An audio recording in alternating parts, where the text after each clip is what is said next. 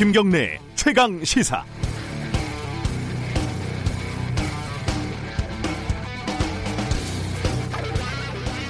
이른바 채널 A 검언 유착 의혹 사건 이게 점점 더 복잡하게 돌아가고 있습니다.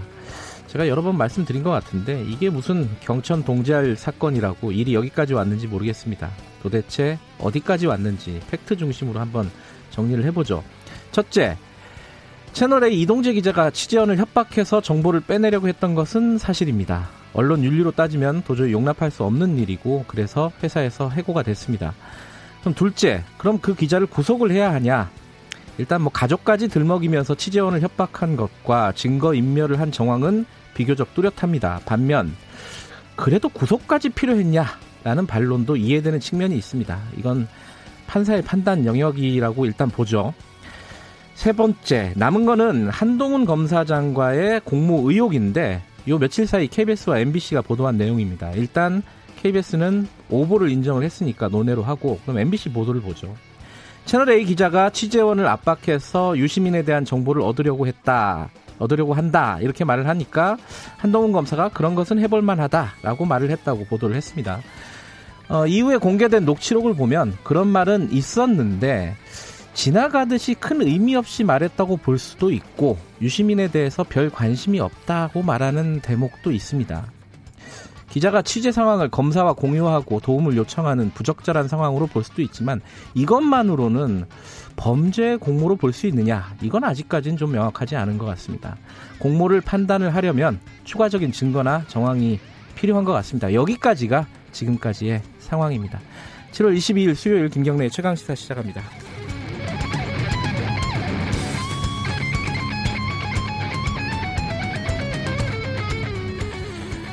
네, 어, 김경래 최강 시사는 유튜브 라이브 열려 있습니다. 실시간 방송 보실 수 있고요. 문자 참여 기다립니다. 샵 9730으로 보내시면 되고요.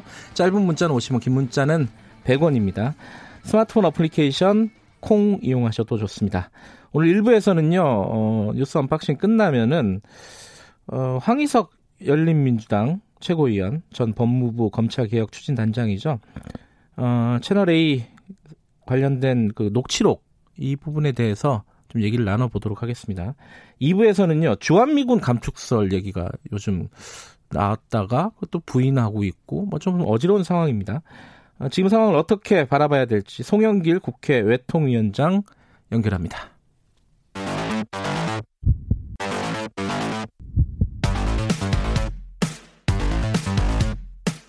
오늘 아침 가장 뜨거운 뉴스 뉴스 언박싱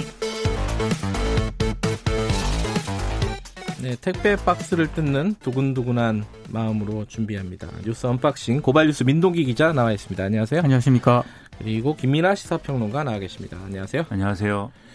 어, 그 녹취록부터 얘기를 하죠. 이게 녹취록이 사실은 KBS가 어, 지난 주말에 보도를 하고 녹취록 일부가 공개가 됐고 MBC가 보도를 하고 또 완전한 게 공개가 됐고 약간 버전이 다르죠, 그게 일단은. 그렇죠. 원래 이제 그 어, KBS 보도 이후에 공개했던 녹취록은 일부 이제 예. 본인들이 이제 좀 필요한 부분만 이제 공개를 한 것이고 예. 그 다음에 이제 MBC 보도가 이어지니까 이번에는 전문을 공개를 했는데요. 이 이동재 전 기자 측이 이렇게 전문을 공개한 것은 이 KBS, MBC 보도 내용이 억울하다. KBS는 음. 이제 사실이 아니라서 억울하고 네. MBC는 이게 이 어, 자기들이 공개하지 않은 내용까지 다 어, MBC 보도에 들어 있고 특히 구속영장에 적시된 내용들까지 MBC 보도에 있는 걸로 봐서 검찰이 피의 사실을 유포를 하고 있다. 이 점을 뭐 아, 굉장히 그 강조하고 싶다라는 차원에서 전문을 공개했다 이렇게 볼 수가 있겠죠. 어 일단은 보면은 그 MBC 보도와 관련해 가지고 이제 녹취록 전문을 공개를 했, 다고 하는데 네. 수사팀 입장은 조금 다른 것 같아요. 그러니까 수사팀 입장에서는 네. 어, 사안과 관련성 있는 내용 가운데 일부가 축약됐다. 축약됐 빠진 게 있다 이 말이죠. 그러니까 이동재 전 네. 기자 측에서 어제 전문을 공개했는데 그 공개한 내용 가운데 특히 뭐 한동훈 검사장이 기자들의 취재 계획에 동조한 취재 언급이 일부 누락이 됐다. 음. 그러니까 좀 다르다 이런 부분을 좀 강조한 것으로 보이는데 네. 또 수사팀이 이런 입장을 내놓으니까 이동재 전 기자 쪽에서는 어, 그 누락된 거 없다 이렇게 또 재반박을 했거든요. 음. 그러니까 지금 24일에 검찰 수사심의위원회가 열리지 않습니까? 네. 그러니까 양쪽의 공방이 이렇게 이런 식으로 좀 한동안 지속이 될 것 같습니다. 네. 근데 이제 녹취록을 보면은 어 지금 이제 문제는 어, 공모를 했냐 안 했냐 이거잖아요. 핵심은. 근데 그거 말고 재밌는 구석들이 꽤 있어요, 사실은. 그죠? 그렇죠. 그 두 사람은 뭐 정확히는 이제 세 사람인데 예. 앉자마자 이제 추미애 장관 비난을 하기 시작합니다. 예. 한동훈 검사장이 굉장히 강하게 그날 그날 이제 그 어, 추미애 장관의 그 시기에 이제 어떤 수사 기소 검사를 분리하라든지 네. 그다음에 뭐 그 전에 있었던 이제 뭐 어떤 뭐 어 이 국민의 알 권리 얘기를 막 하는데 네. 피의 사실을 이제 공개하는 것에 있어서 검사들의 검사들이 공, 기소를 할 때 공소장을 이제 공개하지 않습니까? 네. 그게 이제 안 된다. 그걸 하지 마라. 이렇게 한 거에 대해서 그런 모든 것들이 말도 안 된다라는 취지로 마구 비난을 하고 이 녹취록이 한 절반 이상은 하여튼 추미애 장관에 대한 비난이었다. 네, 그래서 굉장히 추미애 장관을 싫어했구나. 이것을 알 수 있는 그런 대목입니다. 예, 그 부분도 그렇고 일단은 근데 그 채널 A 기자들이 이제 유시민 전 장관에 대해서 집중적으로 취재를 하고 있다라는 거는 자기들이 스스로 얘기를 하고 있는 거였어요. 그죠? 그러니까 신라젠 주가 조작과 관련해 가지고요. 네. 그 이동재 전 기자가 노무현 재단 이거 유시민 이사장 의혹을 네. 후배 기자가 취재하고 있다 이렇게 얘기를 그러니까 하니까 그러니까 전담을 시켰다고 나오잖아요. 그죠? 그렇습니다. 너는 너는 어 신라젠은 따로 이렇게 팔로우를 하되 유시민만 쫓아가 봐라. 네. 뭐 이렇게 지금 지, 시를 한단 말이죠. 그러니까 그 얘기를 들은 네. 한동훈 검사장이 그건 또 한번 해볼 만하다 이런 취지로 얘기를 하거든요. 그러니까 이걸 어떻게 해석을 할 것인가를 두고 양쪽의 입장이 완전히 다릅니다. 그렇죠. 이동재 기자 측은 이거는 뭐 어, 왜냐하면 의혹이 강연을 했다는 의혹이 이미 나온 상황이기 때문에 언론을 통해서 이미 네. 나왔다. 그렇기 때문에 이제 한번 취재를 해볼 만한 거 아니냐. 표적 취재가 아니다. 그렇죠. 어, 그건 뭐 해석에 따라 다를 것 같아요. 수사팀의 네. 입장은 그러다가 한두 개 걸리면 된다. 이게 음. 공모 의혹으로 볼 수 있다. 이렇게 판단을 하는 것 같습니다. 근데 이게 이제 한동훈 검사장이 음. 이당 이 녹취록에 드러났던 그 대화에서 어떤 이 사건에 대한 어떤 인식을 갖고 있는 거냐는 한번 확인해 볼 필요가 있는 게 네. 보면은 그 그종 그동안에 이제 보수 언론이나 뭐 이런 쪽에서 이제 계속 보도했던 내용은 한동훈 검사장이 이 사건에서 유시민 이사장과의 어떤 연관관계엔 관심이 없다. 이런 네. 식으로 계속 얘기를 하면서 신라젠 사건은 민생 사건이다라고 강조했다라고 보도해 오지 않았습니까? 근데 이 전문을 보면은 신라젠 사건 얘기를 채널A 쪽에서 채널A 기자들이 막 얘기를 하니까 뭐 신라젠은 뭐 이렇게 민생 뭐 민생 문제이고 뭐 여러 명의 피해자가 발생했기 때문에 빨리 수사를 해서 피해를 막아야 되고 이런 얘기를 하다가 갑자기 느닷없이 정권 비난을 막 하기 시작하거든요.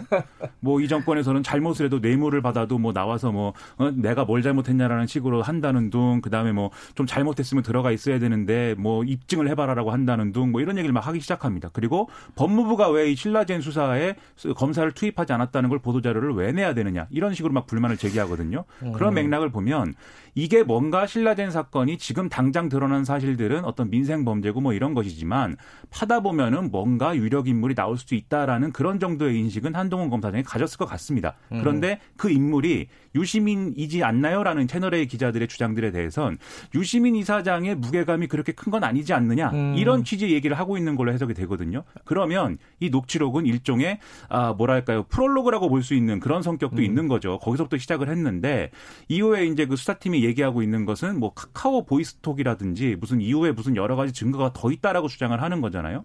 그러면 여기서부터 시작된 얘기가 이후에 이철 감옥에 있는 이철 전 대표 등등의 어떤 그 대화 과정에서 채널A 기자와의 어떤 얘기 과정에서 어떻게 발전해 나갔느냐 이게 음. 앞으로 어떻게 확인되느냐가 관건인 것 같습니다. 그 카카오톡 대화방은 네. 그 오늘 한겨레가 보도한 내용을 보면은요. 네. 그 부산에서 한동훈 검사장 만나기 일주일 전에 2월 6일에 사회부 법조팀 기자들 단체 카카오톡방에 네. 이제 올린 그런 내용인데 여기 뭐라고 돼 있냐면 이철은 유시민 등 여권 인사와 친분이 깊다. 그래서 네. 목표는 징역 12년은 재기 불능. 그러니까 당신은 정권의 희생양. 이런 식으로 일가족을 설득해서 유시민 등 정치인들에게 뿌린 돈과 장부를 받는 것이다. 음. 요런 내용이 들어있다고 하거든요. 네. 그러니까 이 글을 어, 채널의 법조팀 사회부 법조팀 기자들하고 이제 공유를 했다는 건데 이제 검찰은 이게 상당히 좀 상당히 목적이 있다 이렇게 좀 판단을 하는 것 같고요.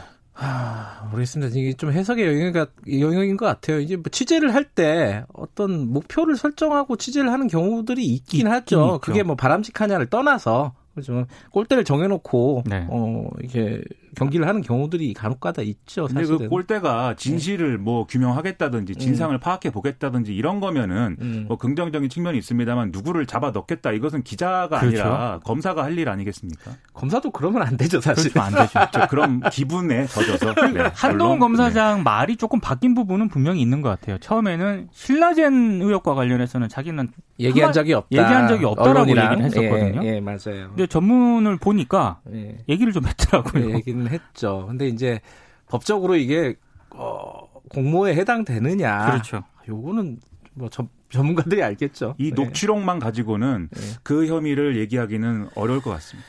알겠습니다. 지금 어 24일이면은 내일 모레 어 수사 심의가 열리게 돼 있죠. 네. 어, 요 요때 또 어떻게 결정이 내려질지 오늘 한번 봐야겠습니다. 이, 이 인터뷰는 어 뉴스 언박싱 끝나면은 어, 진행을 할 예정이니까 여기까지 하고요. 어, 정치권 얘기 좀 해볼까요? 어, 박주민 의원이 돌발적으로 뭐 이런 표현을 많이 하던데 뭐 본인은 그렇지는 않겠죠. 고민을 많이 했겠죠. 어찌 됐든 어, 당 대표 선거에 나오기로 했어요. 요거 어, 일단 뭐 어제 발표를 한 거죠. 네, 당 대표 경선 출마를 공식적으로 선언을 했고요. 네. 현재 민주당의 모습은 현장에 있지 않고 네. 국민과 과감하게 교감하지 못하고 있다. 네. 그래서 환경, 젠더, 노동, 안전, 연대, 공정의 가치를 주류적 가치 수준으로 강화해야 한다. 네. 이런 입장을 밝히면서 당 대표 경선 출마를 선언을 했습니다. 어떻게 될까요? 이게 큰 변수가 될 거라고 보입니까? 어떻게들 다들 예측을 하나요? 일단 뭐 예측은 뭐 굉장히 분분한데 왜냐하면 네. 지금 어쨌든 이낙연 의원 대세론이 있었기 때문에 그 네. 대세론에 균열을 낼 수 있는 어떤 상황인 것은 맞다라는 건 공통된 시각입니다. 그래서 네. 이낙연 의원의 지지가 크게 두 축인데 하나가 이제 친문 일부에 네. 이제 지지가 있고 또 한 축이 이제 호남 지역 아니겠습니까? 네. 근데 이제 그 특히 이제 친문이라는 축이 흔들릴 수가 있기 때문에 그러면 이낙연 의원의 대세론은 어쨌든 균열이 있을 것이다 이렇게 보는 건데 그러면 그 어떤 반사 이익을 김부겸 전 의원이 누리는 것이냐 그 상대인 그건 또 장담할 수 없다라는 게 대체적인 뭐 저같이 이렇게 예, 뭐 여기저기 말하고 다니는 사람들의 어떤 평가인 것 같습니다. 왜냐하면 김부겸 전 의원이 예. 이렇게 되면은 3파전이 되면은 이 본인이 가장 지금 강점으로 내세우는 그런 어 슬로건 중에 하나가 나는 2년 임기를 채운다 아니겠습니까? 아하. 근데 그렇죠. 거기에서 유일한 어떤 그런 사람이 되는 게 아니거든요. 그리고 김부겸 전 의원이 뭐 당대표가 되지 않는다고 하더라도 이낙연 의원과 맞서 싸워서 1대1로 싸워서 아깝게 졌다. 이렇게 돼야 사실 이제 베스트인데 박주민 의원이 참전하면서 그 결과를 장담할 수 없는 상황이 이제 펼쳐지는 것이죠. 음. 그리고 이낙연 의원의 지지층 일부가 지금 박주민 의원이 출마했기 때문에 오히려 결집하는 뭐 그런 흐름도 있거든요. 그 여러 가지를 볼 때 두 사람 모두 지금 친문이라는 이 표심이 어디로 갈지를 가늠할 수 없는 상황이어서 뭐 안개 속으로 지금 들어갔다라고 봐야 될 것 같습니다. 서울시장 나올 거라는 예상들을 많이 했잖아요. 네. 어, 그, 그거는 이제 물 건너간 건가요? 어떻게 아니, 물 건너간 건 아닙니다. 그래요? 그러니까 그걸 물었거든요, 또 기자들이. 물었겠죠, 당연히. 그러니까 개인적 네. 목표를 내려놓고 당의 미래를 위해 나서야 할 필요가 있다 이렇게 얘기를 했는데, 그러니까 불출마를 이제 시사를 한 건데요. 개인적 목표가 이제 서울시장 출마라고 그렇죠. 해석들을 할 수 있다는 거죠. 그렇죠. 네. 근데 그러면 이제 기자들 저, 저 같아도 물었을 것 같은데 네. 떨어지면 어떡할 거냐 그렇죠. 이렇게 물으니까 그 출마 여부에 대해서는 출마를 좀 열어놓고 고민해야 된다는 생각을 하고 있는데 지금은 네. 염두에 두고 있지 않다. 그러니까 가능성은 있다는 거죠. 음. 사실 이런 얘기가 좀 많았습니다. 그러니까 음. 박주민 의원이 서울시장 후보 준비를 하고 있는데 네. 어, 그냥 나가기에는 좀 그러니까 당대표 경선에서 체급을 좀 올려가지고요. 음. 떨어질 때 떨어지더라도 인지도를 높인 다음에 나가겠다 이런 전략 아니냐라는 해석도 나오고 있습니다. 떨어지면 대선 나가면 되는 거 아니에요? 그게 뭐 모든 게 이렇게 편하게 되겠습니까? 일단 서울시장 선거도 경선을 해야 됩니다. 지금 서울시장 재보궐을 하는데 네, 네. 당이 전략 공천을 하거나 이럴 수가 없을 겁니다. 그래서 뭐 여성 후보가 좋다는 얘기도 있고 뭐 여러 가지 얘기가 있지만 결국 경선을 해야 될 건데 박주민 의원이 경선에서 이기려면 지금 뭔가에 도전해서 준비를 해야 되는 거죠. 그런 차원도 있는 것 같습니다. 뭐 무공천 얘기도 뭐 나오고 있으니까 그렇죠. 뭐좀 네. 지켜봐야 될 일이죠. 그렇게는 안 될 거라고 저는 개인적으로 생각하지만 아 그래요? 네, 그런 일도 있을 수 있겠죠. 아, 이해, 이해 찬 대표가 또 버럭 화를 내셔가지고 아. 쉽지는 않을 것 같습니다. 아 그렇군요. 네. 어제 정치권엔 사실은 그 추미애 장관 기사가 굉장히 많이 떴어요. 그 약간 뭐 맥락과 다른 얘기긴 한데 네. 어그 주호영 원내대표가 교섭단체 연설을 연설하고 했잖아요. 있었죠.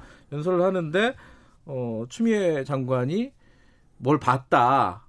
그게 이제 윤석열 총장, 부인, 장모 어, 장, 부인, 장모 부인 어, 장모 부인과 네. 관련된 그 문건을 보고 있었다.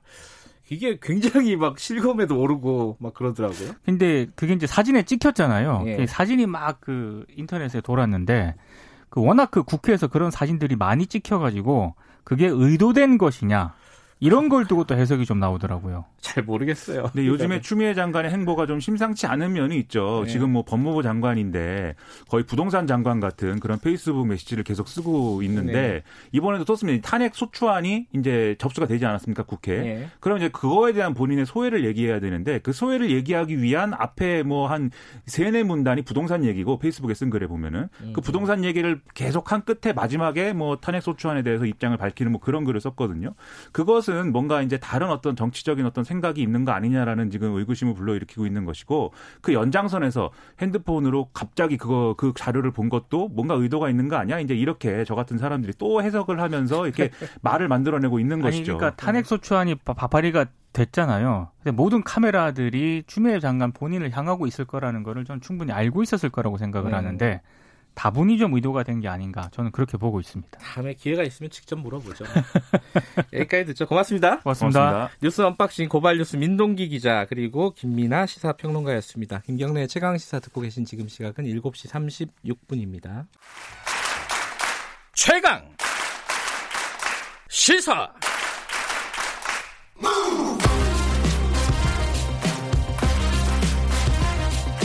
지금 여러분께서는 김경래 기자의 최강 시사를 듣고 계십니다.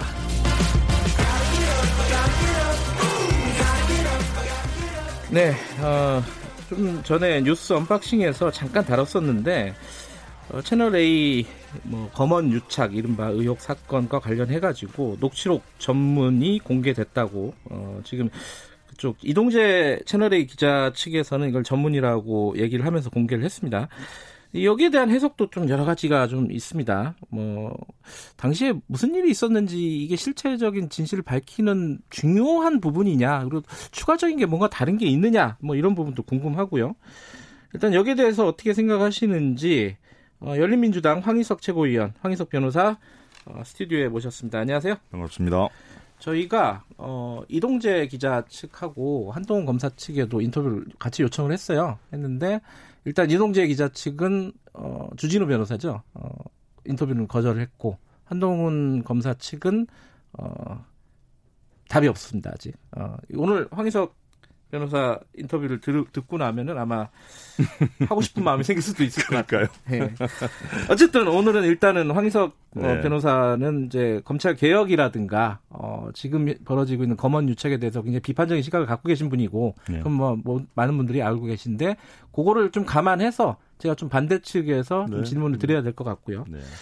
일단 녹취록을 전문을 공개했다. 근데 이제 전문은 아닐 거다라고 또 일부 누락된 부분이 있다고 수사팀에서는 얘기했단 말이에요. 요거는 네. 어떻게 보십니까? 요 사실관계는? 제가 봐도 그 수사진에서는 이제 그 녹취록을 대외적으로 공개를 할 수가 없잖아요. 이 네. 수사 자료이기 때문에 그럼요. 그러니까 예. 이게 전문이다 아니다에 대해서 비교할 수 있는 그런 비교 어, 자료를 제시할 수 없는 상태니까 네. 뭐라고 할 수는 없습니다만 어제 전문이라고 이렇게 공개를 한 이동재 네. 기자 쪽에서 어 제가 읽어보아도 이게 중간 중간에 맥이 끊겨요. 대화의 네, 맥이 끊긴다. 네, 맥이 끊기고 뭐 물론 중간에 자기들도 이 사항과 관련이 없는 것은 또 삭제했다라는 표시를 하고 있습니다만 음. 그와 관계 없는 부분도 이제 좀 맥이 끊기고 네.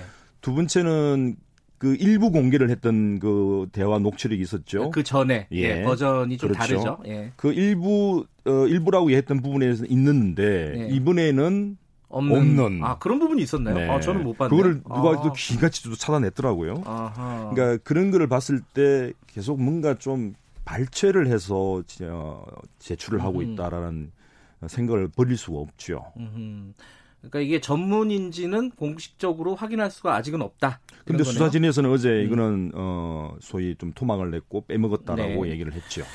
일단 뭐 그걸 전제로 해서 네. 어, 말씀을 드리면은 근데 어찌됐든 이번 녹취록이 어, 신라젠과 유시민 어, 이사장의 이름이 직접 등장하는 녹취잖아요. 그렇습니다. 그래서 굉장히 중요한 녹취라고 다들 생각을 했었는데 이번 녹취록을 보시면은 네. 이 공모했다. 네. 그러니까 네. 뭐 유시민 전 장관을 타겟으로 해서 어, 이철 쪽을 어, 협박을 해가지고 음. 이렇게 뭔가 정보를 얻어내려고 한 그 강요 미수잖아요 지금 네, 혐의가 네, 네. 그거를 검사장과 기자가 공모했다 이렇게 볼 수 있는 건가요?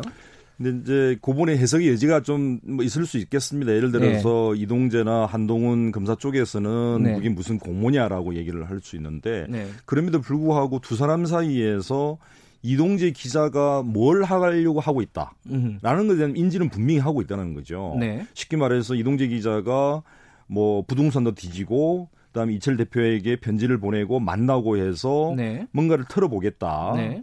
그리고 그 틀을 털어내는 것에 대해서 어 이렇게 뭐 진행을 하면 어떻겠냐라는 얘기를 하는 것 같아요. 네. 근데 그에 대해서 이동재 아, 저 한동훈 검사 쪽에서는 어 그거 해볼 만하다. 그리고 더 중요한 말을 했죠. 그렇게 하다가 하나 한건 걸리면 된다. 네. 근데 이건 뭐냐면 자기가 직접 수사할 수 없으니까 기자를 내세워서 음. 뒷조사를 하게 하고 거기서 뭔가 하나 걸리면 그걸 언론화 시키면 수사를 하겠다는 이 얘기거든요. 음. 이때까지 그 검사들이 해왔던 뭐 대표적인 어떤 특수수사의 방식이 그런 거였죠. 네. 본인들이 직접 뭔가를 하기는 어려우면은 항상 언론을 통해서 흘리고 언론에서 뭔가 문제를 불거지게 만든 다음에는 수사진을 네. 투입하는 네. 그런 방식의 초기 단계에 대한 어, 공감이 있지 않았는가라고 저는 해석을 할 수밖에 없다는 거죠. 음.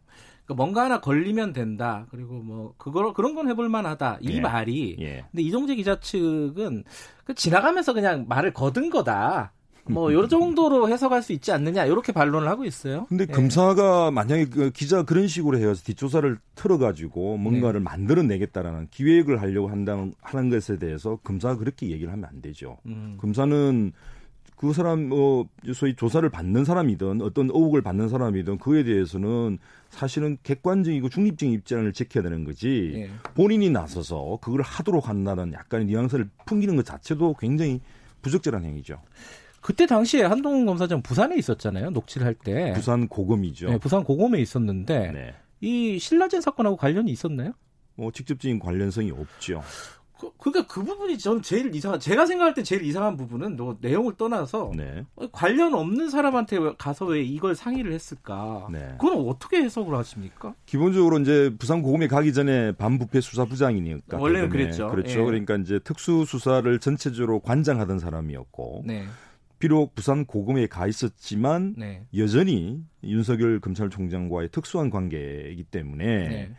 어, 윤석열 총장을 통해서 신라젠 수사라든지 기타 여러 가지 뭐 특수수사에 관계된 여러 가지 지위를 또는 요청을 할 수 있을 거다라고 이동재 기자는 본 거고요. 으흠. 한동훈 어, 뭐 검사 역시도 그 상태에서 여전히 자기 영향력을 갖고 행사할 수 있는 위치였죠. 으흠. 그래서 뭐 그 일부 내용 중에 그런 얘기가 있었을 겁니다. 뭐 남부 지금 뭐 얘기도 하고 있고 네. 뭐 이런 얘기가 나오거든요. 네. 그 본인이 그에 대해서 영향력을 미칠 수 있다는 어, 표시를 한 거로 보여야 되고 봐야 네. 봐야 되고 두 번째는 그 제보자가 예전에 이제 그 이동재와 만, 만나지 않습니까? 예. 그 과정에서도 계속 어 한동훈 검사 얘기를 하면서 한동훈 검사한테 얘기를 하면 한동훈 검사가 대금 정보 범죄 정보 쪽에다 연결을 하고 음. 그 범, 대금 범죄 정보가 곧 다시 남부 지구로 연결될 거다라는 취지의 이야기를 계속 했다고 합니다. 네. 그것이 저희들이 좀 확보를 하고 있는 자료에 있죠. 예. 근데 이제 그거는 이제 한동훈 검사와의 직접 대화 녹취나 이런 건 아니고 이제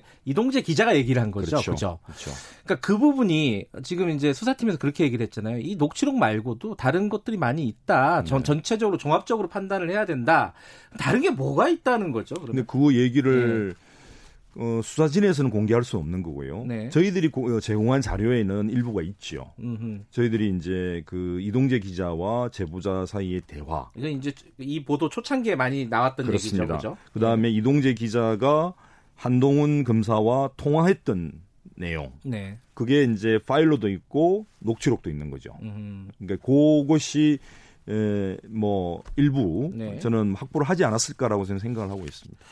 이제 이제 반대 측에서는 네. 어, 그렇게 또 주장을 합니다. 이게 검언 유착 의혹이 아니라 어, 거기에는 이제 황희석 변호사 이름이 등장합니다. 권언 유착이라고 그랬죠. 네, 그러니까 네.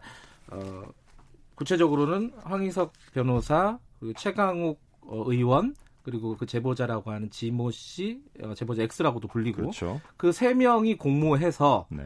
반대로 공작을 해서 만들어낸 음. 권원 유착이다. 네. 이게 완전히 프레임이 달라요. 네. 여기에 대해서는 뭐 당사자시니까 어떻게 생각하십니까? 그러니까 이제 뭐 권력 쪽이 제가 어떤 권력인지 모르겠습니다. 저는 뭐 음. 이미 사임을 한 지가 오래됐으니까. 네. 그다음에 최강욱 대표도 물론 이제 선거 나가기 위해서 사임을 했죠. 네. 근데 이제 일자상으로 보면은 이게 말이 안 되는 게요. 2월 초에 신라전 수사를 윤석열 총장이 지시를 하죠. 네. 그 다음에 2월 13일 날 그 부산 고검을 방문을 합니다. 그때 네. 이동재 기자가 같이 동행을 하죠. 그래서 한동훈 검사를 만나는 건데 네. 그리고 나서 2월 17일 날 첫 편지가 이철 대표에게 도달을 해요. 음흠. 이동재 기자가 쓴 편지가. 네. 그다음에 2월 17일 다음에 2월 20일 또 두 번째 편지가 도착하고 2월 24일 날 세 번째 편지가 도착해요. 네. 그런데 제가 이 문제에 대해서 처음으로 접수한 거는 그로부터 한참 뒤 한 달 뒤 3월 26일입니다. 음 3월 26일까지 저는 아무도 몰랐어요. 음흠. 그러니까 이게 무슨 권한 유착인지 모르겠어요. 그리고 음. MBC가 이 문제에 대해서 제보를 받은 날이 3월 11일입니다. 음흠. 그러니까 2월 13일 날 이동재 기자가 한동훈 검사를 만나고 2월 17일, 20일, 2월 24일 이렇게 연속으로 편지를 이철 대표에게 보냅니다. 네. 그럼 제보자가 그때부터 2월 24일 날 처음으로 이동재 기자를 접촉해요. 음흠. 그리고 나서 MBC에게 제보한 날짜는 3월 11일. 그리고 음. 저한테 연락을 해서 만난 날이 3월 26일입니다. 음. 이게 이제 권한 유착이 될 수가 없죠. 그러니까 시기적으로 보면은 상황이 다 벌어지고 난 뒤에 인지를 그렇죠. 했다. 황희석 그렇죠. 변호사께서도 네. 그리고 그리고 뭐 공작이라고 얘기할 수는 없다. 네. 뭐 이런 네. 취지시네요. 그렇죠. 또 하나가 아 요거는 사실 뭐 황희석 변호사랑 직접적인 관련이 있는 건 아닌데 해석이 다른 건데 이런 네. 거예요. 네. 어 지금 MBC KBS가 보도를 한 부분에 대해서 이게 특히 이제 MBC 같은 경우에는 구속영장 워딩이랑 똑같다고 지금 어, 비슷하다고 어, 이동재 기자 측은 얘기를 하고 있단 말이에요. 이러면 음. 똑같이 검찰이 흘려준 거 아니냐. 음. 검, 검언 유착을 얘기하면서 여기서도 또 검언 유착이 나오는 거 아니냐. 음. 이 얘기란 말이에요. 이건 어떻게 봐야 돼요? 그래서 저는 사실은 어제 네. MBC 보도 이걸 뭐 보지를 않았으니까 네. 사실은 뭐 개별적으로 이렇게 보도 KBS 보도나 MBC 보도 자체에 내가 그렇게 평가를 하고 싶지는 않고요. 예. 저도 잘 보지를 않아요. 근데 예. 어쨌든 저는 제가 갖고 있는 자료와 판단을 가지고 하는 건데 네. 어쨌든 그 뭐 예전에 본인들이 해왔던 행적이라고 저는 생각을 하니까 이 모든 보도 역시도 자기들이 해왔던 행적과 똑같을 거라고 생각을 하는 것 같아요. 음흠. 이때까지 이제 한동훈 검사나 이동재 어, 기자가 지난 가을 소위 네. 말해서 정치 검찰들이 조국 장관을 낙마시키기 위해서 여러 가지 네. 행위를 할 때 그때 보면 이동재 기자가 단독 특종을 가장 많이 합니다. 네. 근데 그 대부분 보면은 거의 이 한동훈 검사나 아니면 기타 음. 수사진에서 흘러나왔을 거라고 거의 그대로. 네. 예, 실제로 그렇게 해왔기 때문에 이 모든 것도 취재의 결과가 아니고 검찰에서 흘린 거 아니냐라고 음. 판단하는 것 같아요. 근데 음. 제 생각은 좀 달라요. 왜냐하면 음. 수사진은 지금 그 수사 보안에 관해서는 네. 엄청나게 좀 타이트하게 움직이는. 아 지금 현재 네, 그 수사진이요. 검언유착 의혹 네. 사건 수사진. 네. 예. 예전 같으면 아마 작년 한동훈 검사가 수사할 때의 모습이면 거의 자료가 그대로 다 흘러나왔을 거예요. 음. 그래서 국회의원 통해 가지고 국회에서 막 이게 막 들려 이렇게 종이로 막 내세우고 음. 이런 모습이 비춰졌을 건데 지금은 그런 모습은 아니거든요. 그러니까 MBC와 KBS, KBS는 모르겠습니다만 MBC가 그렇게 얘기를 했을 때는 나름 여러 가지 취재 활동을 하지 않았겠느냐. 그럼 법원을 통해서 취재를 할 수도 있는 거고 음흠. 실제로 네. 영장에 관계된 서류는 또 법원에 네. 있기 때문에 그래서 그거는 뭐 좀 모르겠어요. 저도 음. 평가를 하기는 쉽지 않다. 지금 현재 이동재 기자는 구속된 상황이고요. 네. 한동훈 네. 검사는 아직 소환이 안 돼 있는 상황입니다. 어, 조만간 소환이 될 거라고 보십니까? 소환을 했었는데 출석을 안 한 거로 제가 알고 있어요. 네, 그렇죠. 그렇죠. 음. 아마 조만간에 소환을 하지 않을까. 그거는 음. 불가피하다. 저는 음. 보고 있습니다. 이게 지금 내일 모레 수사심의위원회가 네. 열리지 않습니까? 네. 여기서는 어떤 결론이 내려질 걸로 보이시세요? 이건 참 예측하기는 어려운 부분인데. 근데 이제 일반 시민들이 이제 무작위로 추출돼서 예. 심의위원회를 구성하기 때문에 근데 뭐 검찰 쪽에서 갖고 있는 자료가 제시가 되면 네. 저는 뭐 수사와 기소는 불가피하다고 보지 않을까 싶습니다. 왜냐하면 이동재 기자가 구속될 정도의 사안이거든요. 거기에는 나름대로의 증거가 제출되었다라고 볼 수밖에 없는 상황이죠. 음. 그 영장을 담당했던 판사께서도 좀 구체적인 판단을 좀 하지 않았습니까? 예. 예. 근데 그 영장이 발부되면서 판사, 가 이 얘기를 했어요. 언론과 검찰의 신뢰 회복을 위해서 어, 그 구속 수사가 불가피하다. 네. 굉장히 이례적이잖아요. 그렇죠. 판, 사 이렇게 밝히. 네. 이건 어떤 의미라고 보십니까? 이게 이제 예, 강요 미수라고 하면 일반적으로는 상당히 낮다라고 보통 평가를 할 수도 있어요. 구속 사안이냐 뭐 이렇게 네, 뭐 5년 이하의 징역인지 막, 막 그럴 음. 것 같은데요. 근데 이제 그럼에도 불구하고 이, 이게 일종의 우리나라 검찰이 어마어마한 권력을 갖고 있지 않습니까? 네. 또 언론도 사람을 어떻게 팬으로서 네. 어, 뭐 자지우지할 수 있는 네. 그런 큰 권력이기 때문에 이 두 권력의 대표적인 사람이 일종 유착 관계를 갖고 네. 뭔가의 의도적인 조작 작품을 만들려고 했다라는 자체가 굉장히 큰 민주주의에 대한 도전이죠. 네. 그러니까 또 더군다나 증거를 인멸할 수 있는 여지가 많기 때문에 이 문제에 대해서 좀 엄격하게 그러니까 다루어야 된다라고 판사는 보지 않았나 싶습니다. 지금 추미애 장관하고 어, 윤석열 총장하고의 갈등 관계가 지금은 약간 소강 상태예요. 그렇긴 네. 하지만은 네. 야당에서는 어제 뭐 조영 대표 원내 대표 연설도 마찬가지인데 윤석열 총장 찍어내기를 하고 있다라고 얘기하고 있고 한쪽에서는 윤석열 총장 나가야 되는 거 아니냐 이쯤 되면은 여당에서는 그런 얘기하는 분들도 있잖아요. 어떻게 보세요, 황희석 변호사께서는? 저는 뭐 어, 사임을 해야 된다 말아야 된다 뭐 네. 이런 얘기는 좀 옳지 않다고 보고요. 네. 어, 그거는 뭐 본인의 판단이고. 네. 근데 이제 윤석열 총장이 정무직 공무원입니다. 네. 임명직이죠. 예. 선출직이 아니고. 그러면은 그에 대한 어 뭐랄까 일종의 정부적 판단을 해야 되거든요. 네. 뭐 그런 부분에 대해서는 좀 아쉬운 점이 있죠. 음흠. 무슨 뜻인지 잘 모르겠군요. 예. 무슨 뜻인지 청취자분들은 알았으리라고 생각합니다. 자, 오늘 말씀 여기까지 듣죠. 고맙습니다. 고맙습니다. 열린민주당 황희석 최고위원이었고요. 1부는 여기까지 하죠. 어, 2부에서는요, 주한미군 감축 문제, 어, 최근에 좀 시끄러운데, 요 얘기 실제로 어떻게 진행이 되고 있는지 송영길 의원 연결합니다. 잠시 후에 8시에 뵙겠습니다.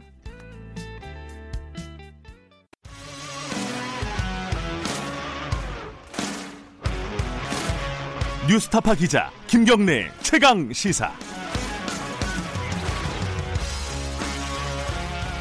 네, 김경래 최강 시사 2부 시작하겠습니다. 어, 1부에서 저희들이 어, 녹취록 관련된 그 한동훈 검사장과 어, 이동재 채널A 기자의 어, 검언 유착 그 녹취록 관련된 얘기들을 조금 길게 다뤘는데 김미경 청취자님이 지친다 지쳐 이런 말씀을 보내주셨습니다. 매일 한동훈, 이동재 어쩌고 저쩌고 소시민들은 사는 게 힘든데 그러게 말입니다. 아, 좀 다른 얘기 해보겠습니다. 주한미군을 감축하니 많이 뭐 이게 미국에서 계속 얘기가 나오고 있죠. 어, 미 국방부가 주한미군 감축 방안을 백악관에다가 제시했다. 이게 이제 월스트리트저널 보도입니다. 그 이후에 뭐 국방부 장관 마크 에스퍼 국방부 장관이 어, 철수 명령은 내린 적은 없고 어, 최적화를 위한 조정을 검토하고 있다. 이 최적화가 또 뭔지가 또 이게 궁금합니다. 어, 지금 상황이 어떤지 송영길 국회 외교통일위원장 연결하겠습니다. 송영길 위원장님 안녕하세요. 네, 안녕하십니까. 시간 순서대로 보죠. 이게 월스트리트저널 보도가 어, 국방부가 백악관한테 주한미군 감축 관련된 얘기를 보고 보도를 아 보고를 했다는 거예요. 이거는 어, 어디까지 또 사실로 지금 파악하고 계십니까 이 부분은? 글쎄요, 뭐 저는 미국이 세계 전략적으로 이렇게 신속 기동군 형태로 그때그때 재배치를 하고 전략적 유연성을 가지고 있기 때문에 네. 고정되어 있는 게 아니잖아요. 예. 지금 대부분 붙박이 군이 아니게 되었습니다. 예. 주한 미군뿐만 아니라 다른 예. 미군들도 한정된 자원을 그때그때 해야 될 거 아니겠어요? 우리가 동네 파출소도 파출소 지구대가 있으면 범죄가 발생하면 옆에 지구대가 협력해서 같이 움직이거든요. 네네. 멀대 작전이라 그러는데 한, 한꺼번에 병력을 집중해서 진압을 해야 되지 않겠습니까? 그렇죠. 예. 네, 그런 것처럼 항상 미군도 그 세계 전체 전략적 목표에 따라서 이렇게 유동화시키고 움직이고 있는 거 아니겠습니까? 예. 이미 그래서 항상 그 최적화, 에스퍼 장관이 뭐 예. 재배치 이런 말을 쓰는 것도 어, 그런 전략의 일환이다 이렇게 생각합니다. 이게 원론적인 입장들인가요? 아니면 저기 최적화라는 게 아니면 실제로 뭔가 움직임이 구체적으로 예상이 되는 부분인가요? 어떻게 보십니까 이 부분은? 오바마 행정부 때 그 pivot Asia라는 말 썼잖아요. 그게 네. rebalancing, 그러니까 재배치를 한다는 뜻입니다. 사실 네. 이게 중동의 일부 병력을 빼서 오스트레일리아나 이쪽 아시아 태평양 지역에 재배치하겠다. 여기에 아시아 pivot이라는 것이었죠. 네. 그러니까 그냥 그때그때 상황에 따라 움직이는 거니까 네. 특별하게 우리 주한미군 철수 문제가 거론된 건 아니다 이렇게 생각합니다. 음, 그러면 뭐 당분간 뭐 주한미군 감축이라든가 어, 뭐 극단적으로는 철수라든가 이런 일이 벌어진다고 보지는 않으시는 거네요. 이게 일부 우려하는 목소리도 좀 있어 갖고 여쭤보는 건데요. 아, 네. 그런 이야기는 뭐 옛날 카터 때부터 박정희 정부 때부터 맨날 나오는 이야기 아니겠어요. 예, 그래서 예. 박정희 대통령이 화가 나가지고 어, 자주국방 세우고 세우고 핵 개발하고 미사일 개발하겠다 한 거잖아요. 네. 어, 그래서 우리 우리 국가안보는 스스로 지키겠다. 이게 제 초등학교 때도 항상 어, 들렸던 그거가 자주국방이었습니다. 네. 네 박정희 이, 정부가 가장 강조했던 원칙이죠. 그 덕분에 사실 우리 미사일 기술이나 군, 어, 군수 산업도 많이 발전한 면이 있습니다. 네. 그, 우리가 한미 동맹이 중요하지만 네. 우리 스스로도 지킨다는 그런 자주적 자세를 같이 견지해 가야 된다 이렇게 생각합니다. 음흠. 그런데 이게 지금 어, 다른 상황이랑 조금 다른 게요. 트럼프 네. 대통령이잖아요. 트럼프 네. 대통령은 계속 그 어, 방위비 분담금 어, 대폭 인상 이런 걸 요구하면서 어, 이 조한미군 철수할 수도 있는 거 아니냐, 뭐, 아니, 감축할 수도 있는 거 아니냐, 이런 식의 어떤, 어, 분위기를 계속 풍겼잖아요. 그래서 걱정을 네. 하는 것 같아요, 많은 사람들이. 네. 예. 그건 네, 어떻게 생각해요? 예. 그것은 아시다시피, 이제, 미국이 국방 수권법이라고 매년마다 그, 이제, 예산을 할 때 만드는 법안인데, 네. 이게 2019년도는 2만 2천 명 이하로 감축할 때는 의회의 동의를 얻도록 돼 있고 네. 올해 2020년 국방수권법에 따르면 2만 8,500명으로 명시를 해놨습니다. 네. 이하로 감축할 때는 의회 동의 없이 할 수 없기 때문에 네. 어려워요. 그 제가 어제 코리 가드너 미 이 상원 아태 소위 위원장하고 화상 통화를 했습니다. 태도요 아. 그 하원 그 아태 위원회 간사고 네. 두 분 국회의원하고 어제 화상 통화를 했는데 거기서도 물어봤어요. 네. 우리 김영호 간사가 물어봤더니 아, 뭐 전혀 저희는 동의하지 않는다 이런 거고 음, 네. 언론에 보도된 바도 여야를 불문하고 미 공화당 민주당 의원들이 전부 반대 의사를 표명하고 있기 때문에 네. 아마 트럼프 대통령이 그런 돌발적 행위를 하더라도 네. 어려울 것입니다. 음. 그러니까 트럼프 대통령의 이제 개인적인 캐릭터 혹은 뭐 이게 돈이나 이런 것들을 중요하게 여기는 것들 그것뿐만 아니라 지금 대선이 있잖아요. 이제 네. 대선을 앞두고 본인의 뭐 지지율이나 이런 것들을 위해서 어, 이 해외 이제 주한미군 감, 어, 해외에 주둔하고 있는 미군을 감축하려고 하는 움직임은 분명히 있지 않았습니까? 그게 가시화될 수는 없을까요?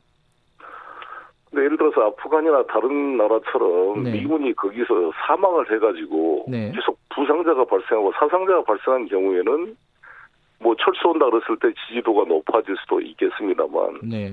주한미군은 지금 무슨 사상자가 발생합니까? 뭐 전투가 음. 있습니까? 음흠. 전 세계 미군 기지 중에 가장 편안하고 안락한 우호적인 분위기가 있는 네. 그런 나라입니다. 네. 444만 평의 세계 최대의 해군 기지에 골프장까지 있고 리조트처럼 만들어지는 저희는 이 부대를 네. 왜 철수하려 그러겠어요? 이거 철수하려 철수하려 그러면 네. 미국 국내에서 반대 여론이 더 높습니다. 이거 음. 트럼프 대통령이 돌발적으로 해야 될 동기가 없는 거죠. 음, 반대 여론이 이게, 이게 무슨 예. 지지도가 높아야 아, 미국을 감추거나 철수할 텐데 네. 미국 국내 여론이 철수 반대론이 더 높기 때문에 네. 저는 그렇지 않고 의회에서도 반대가 어, 압도적이어서 어, 그, 그럴 가능성이 없다, 이렇게 생각합니다. 그렇군요. 어, 근데 이제 의회나 정치인들, 이거 뭐 여야를 가리지 않고 반대를 하고 있다고 해도, 어, 대선을 앞두고 이제 대중들에게, 어, 우리는 이제 돈 아끼는 정부다. 우리 손해보는 짓 안 한다, 미국은. 뭐 이런 어떤 메시지를 전달하려고 무리수를 두는 그런 어떤 상황이 우려되는 거 아니겠어요, 이게? 근데 여론이 그렇게 도움이 안 된다 이거죠. 아, 그게 네. 실제로 도움이 안 될 것이다. 네. 그리고 지금 저는 이게 참 이 방위비 협상 문제를 보면서 느끼는 게 예. 지난 10년간 주한미군 총원을 보면요. 네. 주한미군이 고정돼 있지가 않아요. 네. 지금까지 이 주한미군은 지금도 2만 4천 명에서 3만 3천 명 사이에서 왔다 갔다 합니다. 9천 명이 왔다 갔다 해요. 네. 우리나라 군대처럼 주한미군이 지금 한국에 몇 명 존재하든지 우리 국방부나 정부에 보고하지 않습니다. 네. 몇 명이 있는지도 알 수도 없어요. 네. 자기들끼리 필요할 때 왔다 갔다 여기서 아프간으로 나가는지 어디 뭐 팔레스타인으로 나가는지 알 수가 없습니다. 네. 그러니까 이게 2006년 주한미군을 대북 방어를 목적으로 한 한반도 붙박이 군이 아니라 네. 미국의 세계 군사 전략에 따른 동부가 신속 기동군으로 성격을 변화시켰습니다. 네. 그래서 이 GPR이라는 해외 주둔군 재배치 계획에 따라서 수시로 주한 미군이 중동 지역으로 왔다 갔다 하고 있습니다. 네. 그래서 제가 이제 방위비 분담 이야기할 때 예를 들어서 우리가 인력을 고용하더라도 트럼프 대통령이 계속 돈 가지고 이 방위비 분담 문제를 따진다면 일종의 용병 수준으로 이 주한미군을 성격을 전락시킨 거다라는 미국 국내 여야 정치인들의 비판이 있었습니다. 네. 방위비 분담 문제에 대해서 네. 그렇게 한 만약 용병처럼 한다 그러면 우리가 인력을 고용할 때 아침 몇 시부터 몇 시까지 일했는지 뭔가 일한 근거가 있어야 거기에 따른 임금을 줄 거 아니겠습니까? 네. 근데 현재 주한미군은 몇 명이 되는지 점호도 안 되고 체크도 안 되고 몇 음. 명이 한반도에 지금 남아서 이 방위력을 구성하고 있는지가 확인이 안 돼요. 네. 그러면서 돈 달라 그러면 어느 어, 고용주가 일꾼한 일꾼한테 이런 돈을 주겠습니까? 어, 지금 말씀한 대로 이것은 미 국방 인력 데이터 센터의 이, 이 자료입니다. 이 자료에 따르면 매년 9천 명 정도가 왔다 갔다 한다는 그러니까요. 지금도 2만 4, 2만 8,500명으로 주한미군이 돼 있다라고 이야기했지만 실제로는 2만 4천까지 떨어지기도 하고 네. 3만 3천까지 올라가기도 하는 대단한 이 flexibility 그러니까 이, 이 유, 자기들 말로 유연성이지만 이렇게 고정돼 있지 않다는 말씀을 드리겠습니다. 예. 그러면은 그런 이제 네. 이제 그렇게 상식적으로 생각하면은 우리가 방위비 분담금 협상에서 이제 뭐뭐 뭐 매달릴 이유가 없는 건데 손해 볼 이유가 네. 없는 건데 네. 이게 트럼프 대통령이 마지막 결정권을 어 쥐고 지금 결정을 안 해준단 말이에요. 이러면은 우리는 계속 이 기조를 유지할 수 있을까 이게 걱정 아니겠습니까? 아니 우리 그냥 있는 거죠. 그래 뭐 이미 우리 주한미군 근로자들도 특별법을 만들어서 임금을 주고 있기 때문에 네. 저는 뭐 우리가 굴복할 수가 없었고 실제로 네. 지금 SMA 구조로서 트럼프 대통령 요구를 담아낼 수가 없습니다. 그리고 음. 국회에서 입법을 하지 않는 한. 음흠.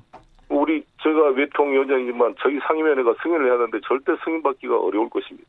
음. 지금 소파 5조에 따르면 원래 방위비는 전액 미군이 분담하도록 되어 있습니다. 네. 대한민국은 군대 부지를 제공하고 거기에 건물 같은 걸 제공해 준 거 아닙니까? 네. 그런데 이거를 91년도부터 이제 소련이 무너지고 나니까 네.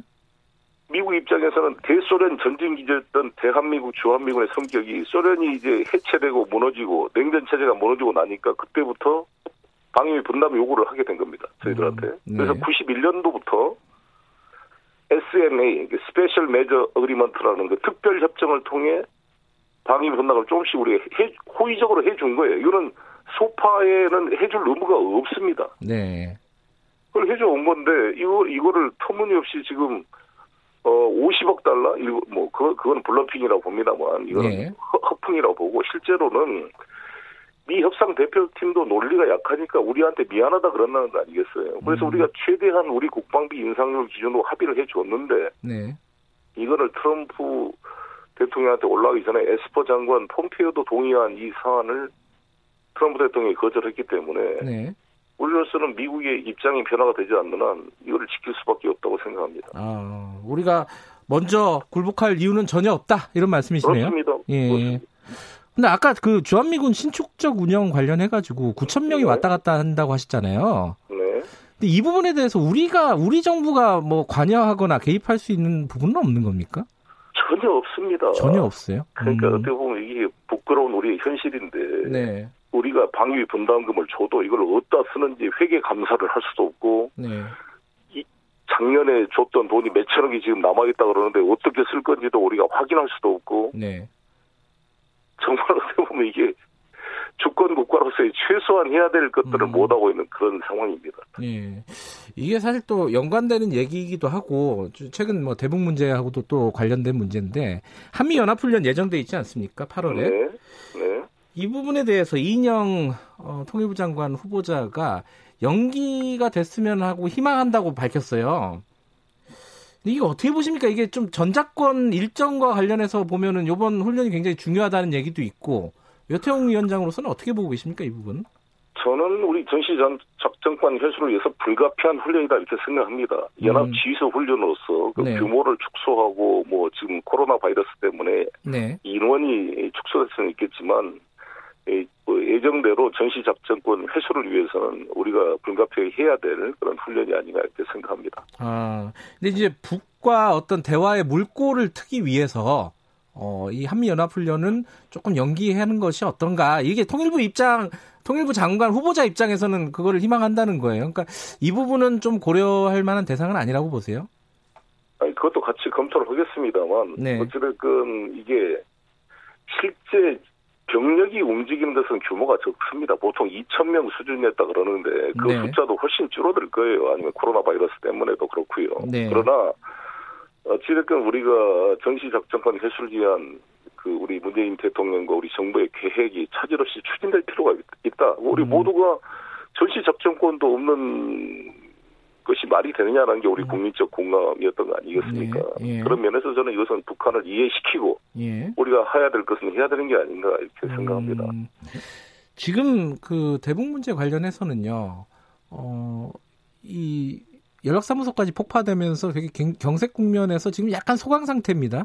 어, 지금 이제 예를 들어 금강산 관광이라든가 개성공단 같은 것들은 우리 독자적으로 좀 진행을 해야 된다.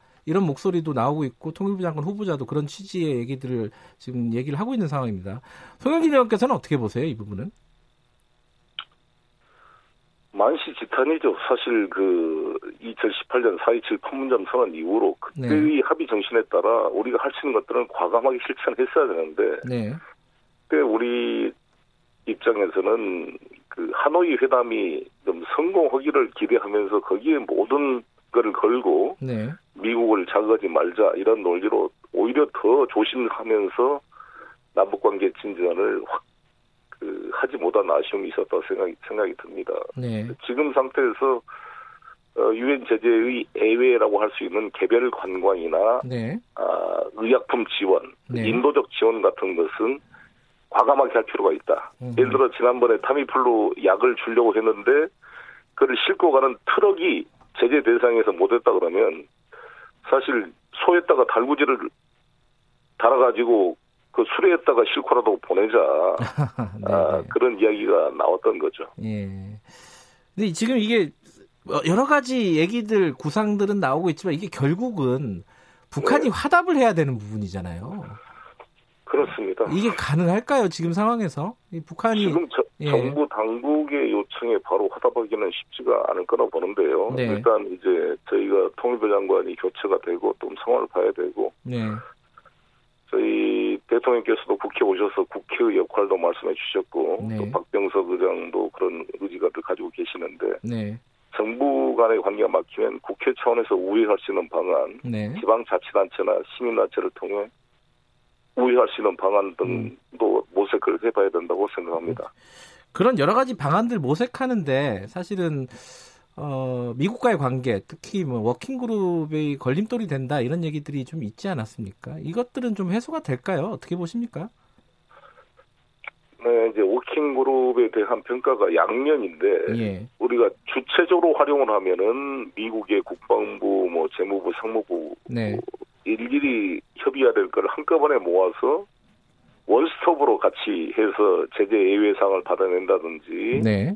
뭘할 수 있는 것이고 이거를 이제 주체적이지 못하면 세상까지 다 통일부나 여기서 자주적으로 결정할 수 있는 사안까지도 워킹그룹에 올려서 스스로의 자기 권한을 포기하는 행위, 네. 예, 남북관계 진전을 간섭하는 것 이렇게 볼 수가 있습니다. 그래서 이 음. 양면을 잘 조절을 해 가야 된다 보는데, 네. 뭐 이인영 어, 장관 내정자가 아마 이걸 잘 풀어가지 않을까 이렇게 기대를 합니다. 어, 그 아까 금강산이라든가 개성 같은 경우에는 어, 워킹그룹이나 이런 데를 안 거쳐도 된다고 보시는 거예요? 아니 이제 그 사안은 그 통일부의 보고를 들어봐, 들어봐야겠지만 네. 미국에 통보해줄 사안 결정을 하고 나서 네. 통보해줘야 될 사안과 네. 같이 협의해서 결정된 사안을 음. 분리해서 해라는 거죠 저는 예. 모든 사안을 다 협의해서 하면 이게 이게 자주성을 상실되는 거잖아요. 네. 음. 그렇지 않겠어요? 예. 네. 예를 들어 개성공단 기업인 방북하는 문제까지 네. 왜 그걸 상의하느냐? 그건 무슨 개성공단을 제기하는 것도 아닌데. 네. 통일장은 통일부 장관이 방북 승인 허가해 내주면 되는 건데. 예.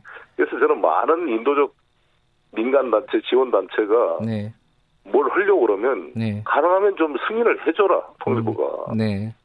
아, 이런 이런 생각이고 아마 이인영 장관 내정자도 그런 의지를 가지고 있다고 생각합니다. 네.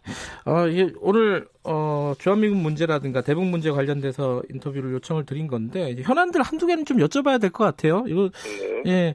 지금 서울시장, 부산시장 후보 공천을 해야 되니 말아야 되니 이 얘기들이 어, 네. 이, 그, 주, 아주 그 지도부급에서 계속 나오고 있습니다.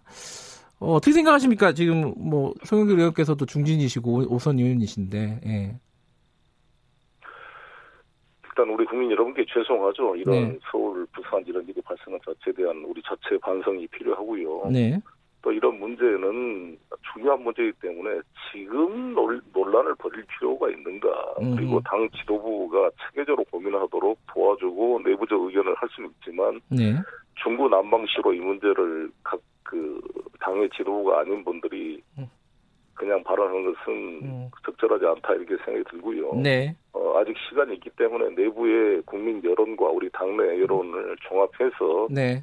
어, 연말에 가서 네. 어, 해도 되고 또 새로운 지도부가 구성돼야 될 거 아니겠습니까? 네. 전당대가 있는데 네. 새로운 지도부가 어, 뭘 결정하도록 일단 유보를 해놔야지 음. 지금부터 내년 4월에 있을 일을 어, 만약에 발언을 중구난방으로 하는 것은 그 당에 도움이 되지 않는다 이렇게 생각합니다. 알겠습니다. 오늘 말씀 여기까지 드릴게요. 고맙습니다. 네, 감사합니다. 송영길 국회 외교통일위원장이었습니다.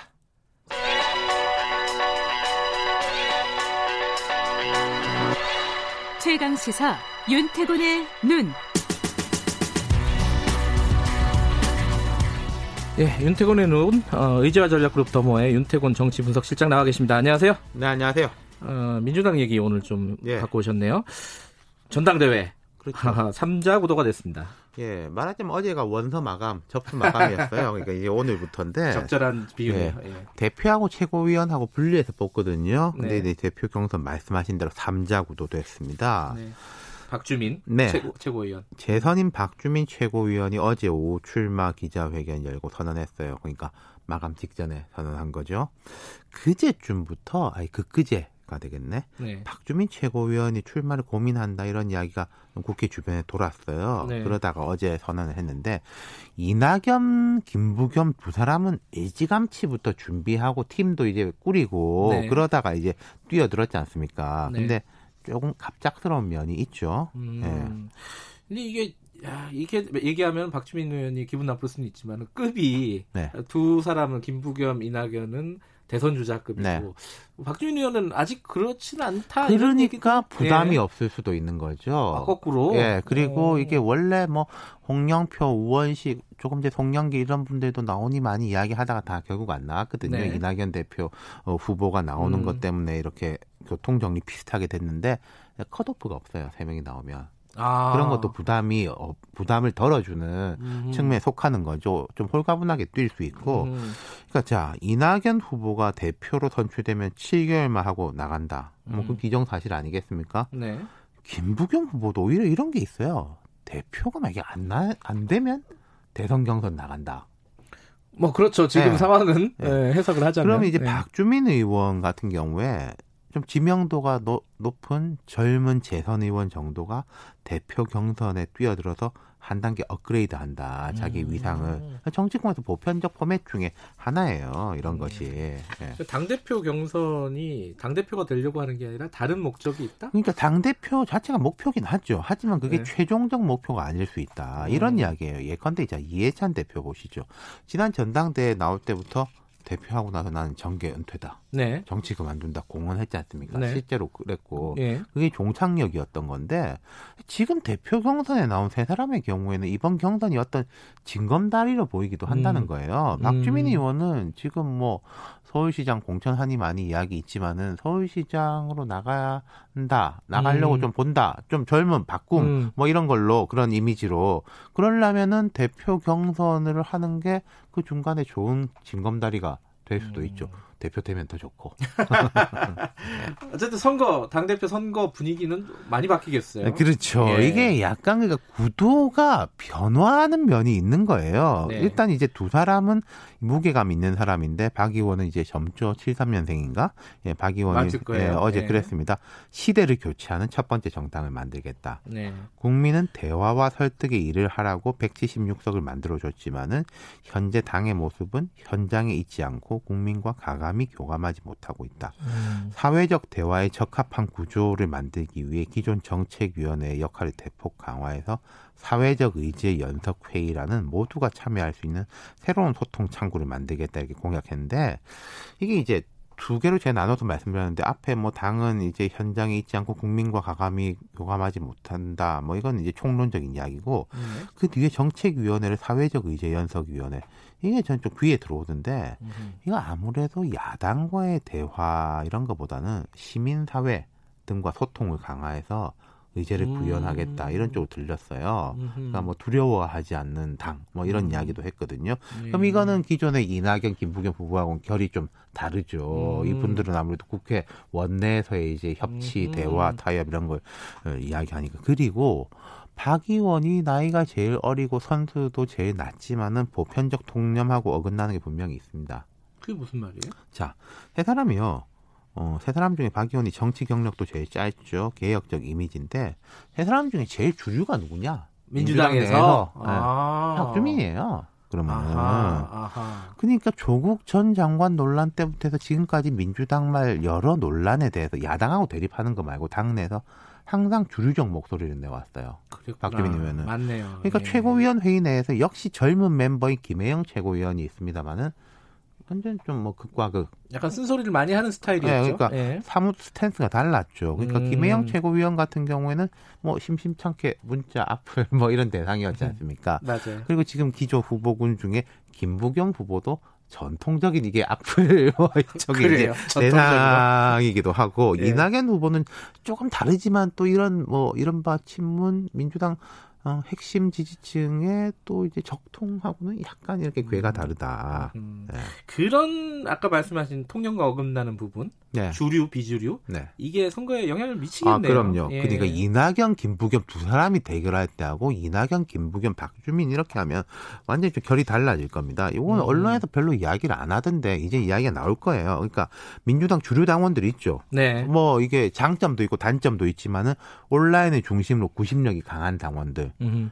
유튜브, 팟캐스트 또뭐 특정 라디오 방송 같은 데를 중심으로 해서 영향력이 큰 그룹들이 있는 게 사실이지 않습니까? 그렇죠. 그게 실제 하죠. 네. 예. 그럼 이쪽들이 집단적으로 움직이느냐 마느냐가 상당한 영향을 미칠 거란 말이에요. 음. 그러니까 이낙연, 김부겸 두랑 같은 경우에는 그 핵심 지지층들을 볼 때는 막 이렇게 파르르 타오르는 그런 후보는 음. 아닌데 박주민은 그럴 수 있는 후보다. 음. 지난 총선 때도 이 그룹의 힘이 컸었던 게 처음에 열린민주당이 되게 분위기가 좋다가 이쪽들이 아, 열린민주당 강하게 가면은 이 더불어시민당 안 좋다, 민주당 안 좋다 음. 이렇게 쭉 빠지면서 쫙 빠졌거든요. 음. 열린민주당 삼석에 그쳤단 말이에요. 네. 그러니까 이게 이낙연, 김부겸 두 사람의 대결일 음. 때는 드러나지 않는 팩터인데 박주민이 가세하면서는 중요한 요인으로 음. 부상할 것이다. 어쨌든 이번 선거를 통해서 민주당이 뭔가 좀 세신 지금 약간 뭐 분위기가 좋지는 않잖아요. 네. 그런 기회가 될까요? 그러니까 지금 뭐 어제 밤에 나온 기사도 청와대 곧 뭐 수석 일부 비서관 예, 예. 교체한다. 안 좋으니까 그런 거 아니겠습니까? 네. 그러니까 당청이 위기라는데 동의하지 않은 사람은 거의 없을 거예요. 근데 이런데 항상 두 가지 주장이 나옵니다. 네. 이럴수록 우리가 똘똘 뭉쳐야 된다. 네. 지지층의 기대를 저버리면 안 된다. 음흠. 뭐 야당이나 보수 진영의 발목 잡기를 뿌리치고 개혁 의제를 강하게 밀어붙여야 된다라는 흐름. 또 반대 흐름은 우리가 독선적이고 내로남불했던 건 아니냐. 국민의 눈높이에 멀어져 있던 건 아니냐. 음흠.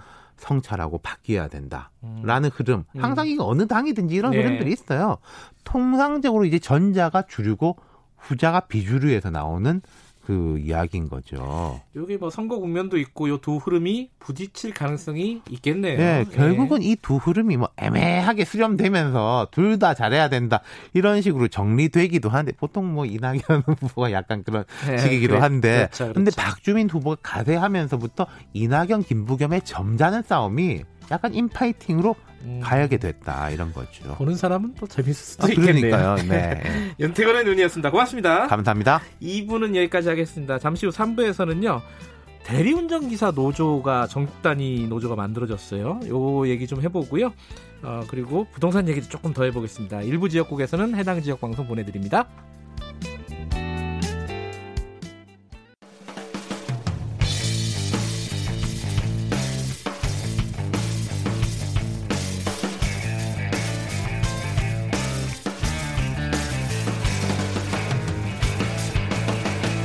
김경래의 최강 시사. 네, 김경래의 최강 시사 3부 시작합니다. 우리 사회 곳곳에 작은 목소리를 직접 들어보는 시간입니다. 지금은 을밀대 시즌 2. 오늘은요, 어, 앞서 잠깐 말씀드렸는데, 대리운전 기사분들 있잖아요. 어, 전국 대리운전 노조라는 게 만들어졌습니다. 이게, 어, 합법 노조를 인정받는데 1년이 넘게 걸렸다고 합니다. 어, 어떤 것 것들을 요구하면서 만들었는지 그리고 지금도 어려우신 것 같아요. 왜냐하면은 어, 스튜디오에 나와 계신데 머리를 짧게 깎으신 거 보니까 삭발을 하신 것 같아요. 뭔가 일이 있는 겁니다 이게. 전국 대리운전 노조 김주환 위원장 모셨습니다. 안녕하세요. 네, 안녕하세요. 아니 이렇게 삭발을 하신 거는 지금 농성 중이시라는 뜻인 것 같은데 그죠? 네. 어디서 농성하고 계세요? 어, 서울지방노동청 앞에서 농성하고 있습니다. 뭐 이유가? 아, 예, 지금 요즘 그 코로나 19로 네. 굉장히 이제 특수고용 노동자들이 생계가 이제 위기에 처하면서 그렇죠. 네. 정부가 이제 뭐 전국민 고용보험 음. 시행하겠다 이제 발표를 음. 했고 최근에 이제 그 저희 대리운전 노동자들도 이제 특수고용 노동자에 속하는데요. 그렇죠. 최근에 이제 고용보험 예. 확대 적용하는 게 이제 주요한 예. 의제가 돼 있습니다. 근데 저희가 이제 고용보험 적용되는 거 엄청나게 이제 반갑고 예. 기다리던 일인데 근데 사실 고용보험 적용하는 과정에서 좀 기존에 해왔던 대로 하면은 사실 우리 대리운전 기사들 같은 경우는 실질적으로 전혀 고용보험이 돼도 도움이 안 되는 어, 그런 왜 그런 거예요? 있었습니다. 어. 저희가 이제 그 특수고용이라고 해서 사실 이게 노동기본권이 네. 제대로 보장이 되지 않습니다. 그죠. 아, 근데 예. 그래서 이제 그래도 특수고용 노동자들이 힘들다 보니까 이전에 특수고용 노동자 중에서 이제 일하다 다치면은 네. 최소한 그건 어떻게 좀 이게 보호를 해야 된다. 네. 그래갖고 산재보험은 좀 특례 적용해서 네. 먼저 좀 대리운전 노동자들도 산재보험을 적용했어요. 예. 근데 결과적으로 지금 전국의 대리운전 기사들이 한 20만 명 되는데 아, 그래요? 예. 어. 근데 실질적으로 산재보험에 적용되는 사람이 겨우 4명밖에 없습니다. 4명이요? 네. 4만 명이 아니라? 네, 4명입니다. 그, 왜 그런 거예요? 왜 그러냐면 산재보험 특례 적용하면서 네. 정부에서 전체 대리기사들을 산재보험 적용해 준 게 아니라 그 중에서 전속성 기준이라는 기준을 음. 만들어서 그걸 충족하는 기사만 산재보험 적용할 수 있도록 했습니다. 그게 그, 너무 기준이 높으니까 4명밖에 가입을 못한 거겠죠, 아마? 음, 네네, 되게 비현실적인 거죠. 어떤 기준이 있는데, 그게? 그러니까 지금 우리 아시겠지만은 대리운전 부르시면은 부르시면 전부 다 우리 요즘 이제 이 스마트폰으로 콜을 받아서 그죠 앱 같은 걸로 많이 하죠. 받아서 하게 네. 돼 있는데 전수성 기준 같은 경우는 스마트폰으로 콜을 받으면은 그 산재보험을 적용 안 되게 돼 있어요. 옛날처럼 직접 그냥 유선 전화로 전화를 받거나 아. 니면 사무실에서 막 대기하고 있다가 아, 어떤 특정한 회사의 네, 네, 그렇죠. 콜센터에 네, 네. 소속이 되거나 네. 거기 전화만 받아야지 앱을 통해 가지고 이렇게 뭐, 네. 뭐 배달의 민족 이런 음, 라이더처럼 음, 이렇게 하면은 네. 전속성 인정이 안 된다. 예. 근데 지금 전체 대리 기사들의 대부분이 그렇게 해서 먹고 살 수가 없거든요. 당연하죠. 그러니까 대리기사, 시대가 어떤 시대인데 네. 그죠? 그러니까 대리기사 같은 경우는 선제보험 적용 받으려고 일을 안 할 수는 없고 아. 그래갖고 흐름에 따라서 이제 일을 하고 있는데 그 정부는 음. 아주 옛날 현실적이지 않은 기준을 가지고 하다 보니까 그런 말도 안 되는 이제 상황이 생겨서. 네. 근데 또 최근에 와서 고용보험 관련해서도 이제 좀 말들은 왔다 갔다 하는데 아직까지도 이제 노동부 장관께서는 특수고용도 전속성이 높은 음. 직종부터 적용하겠다 이런 말씀을 하시니까 이 산재보험을 경험한 저희들로서는 진짜 가슴이 철렁 내려앉고 이제 이 차에 아. 좀 제대로 됐으면 좋겠다 이런 절절한 마음이 있습니다. 그래서 이제 농성을 하고 계신 건데 네. 근데 이제 그런 목소리를 내는 게 사실 노조잖아요. 그렇죠. 근데 그래서 지금 전국 대리운전 노조라는 걸 만드신 건데 이게 만드는데 지금 400일이 넘게 걸렸다고 이 기사에 돼 있어요. 네. 왜 이렇게 노조 만드는 게 그렇게 뭐 이렇게 어려웠어요, 그게? 글쎄 말입니다. 그러니까 보통 원래 법상으로는 네. 노조 설립 신고하면은 3일 만에 네. 언제 나오도 안 나오도 그럼요. 결정이 되는데 이게 1년이 넘겠고 또 좀 돌이켜 보면은 저희가 한 4년 전에도 한번 설립 신고를 했어요. 음흠. 근데 그때는 이제 어떤 게 있냐면 그때는 노동부가 사실 결과적으로 말씀드리면은 이거는 그때 신고 대상이 아니다. 음흠. 그래서 이건 반려는 아닌데 네. 신고 대상이 아니기 때문에 그냥 또 그때도 필증 거부를 거부했습니다. 음흠. 근데 좀 돌이켜 보면요. 사실 우리 한 10여 년 전에는 대리운전 노동자들이 그냥 합법적으로 노조 활동을 했었어요. 그런데 이제 2000년도 초반 들었으면서 정부에서 특수고용 노동자들을 어느 순간에서부터 노조할 음. 권리를 인정하지 음. 않는 상황이 되니까 그때서부터 사실 음. 노조가 법의 노조가 되게 된 거죠. 음흠. 그러다가 이제 10여 년이 지난 다음에 사실 다시 이제 우리들이 워낙 힘들어지다 보니까 네. 노조 활동을 최소한 해야 된다. 그래서 그 설립 신고를 냈던 거고요. 짧게는 1년 반, 길게는 음. 10년 만에 사실 이제 법 테두리 안으로 어, 예, 들어오게 된 거네요. 그죠? 네, 네, 그렇습니다. 노조가 있어야지 또 이제 목소리를 내기가 쉽잖아요. 그죠? 그렇죠. 개별적인 네. 노동자가 목소리를 내는 건 진짜 어렵지 않습니까? 네네. 그죠? 지금 그래서 이제 노조 활동의 일환으로 그 고용보험이라든가 산재 같은 것들을 어, 좀 많이 들 수 있게끔 네네. 기준 문턱을 좀 낮춰달라 이렇게 예. 요구를 하고 계신 거군요. 네네. 지금 노조 가입자는 몇 명이나 됐습니까? 지금 저희가 사실 노조 조합원으로 가입한 사람들은 만 명이 넘습니다. 아 그래요? 꽤 많네요. 네, 근데 실질적으로 현재 예. 조합 활동하고 있는 조합원들은 음. 천 명이 좀 안 돼요. 음흠. 그래갖고 사람들이 보면 왜 그러냐면 음. 노조 활동이 게을른 거 아니냐, 네. 뭐 잘못했는데 사실 그게 아니라 우리 대리운전 노동자들 사실 굉장히 일터가 길거리지 않습니까? 예. 일반 사업장처럼 이렇게 모여있질 않아요. 그렇죠. 그러니까 이게 서로 만나지를 못하니까 음. 노조 활동이 유지되기 어려운 것도 있고 조직하기가 어렵군요. 어, 또 하나 예. 중요한 문제는 대리원 하시는 분들이 생계가 어렵다 보니까 예. 이게 노조 활동 이런 활동하기가 굉장히 힘들거든요. 노조비 내기도 좀 네. 부담스럽고. 그래서 이제 우리 음. 그러니까 보통 표현할 때 회전문이라고 그럽니다.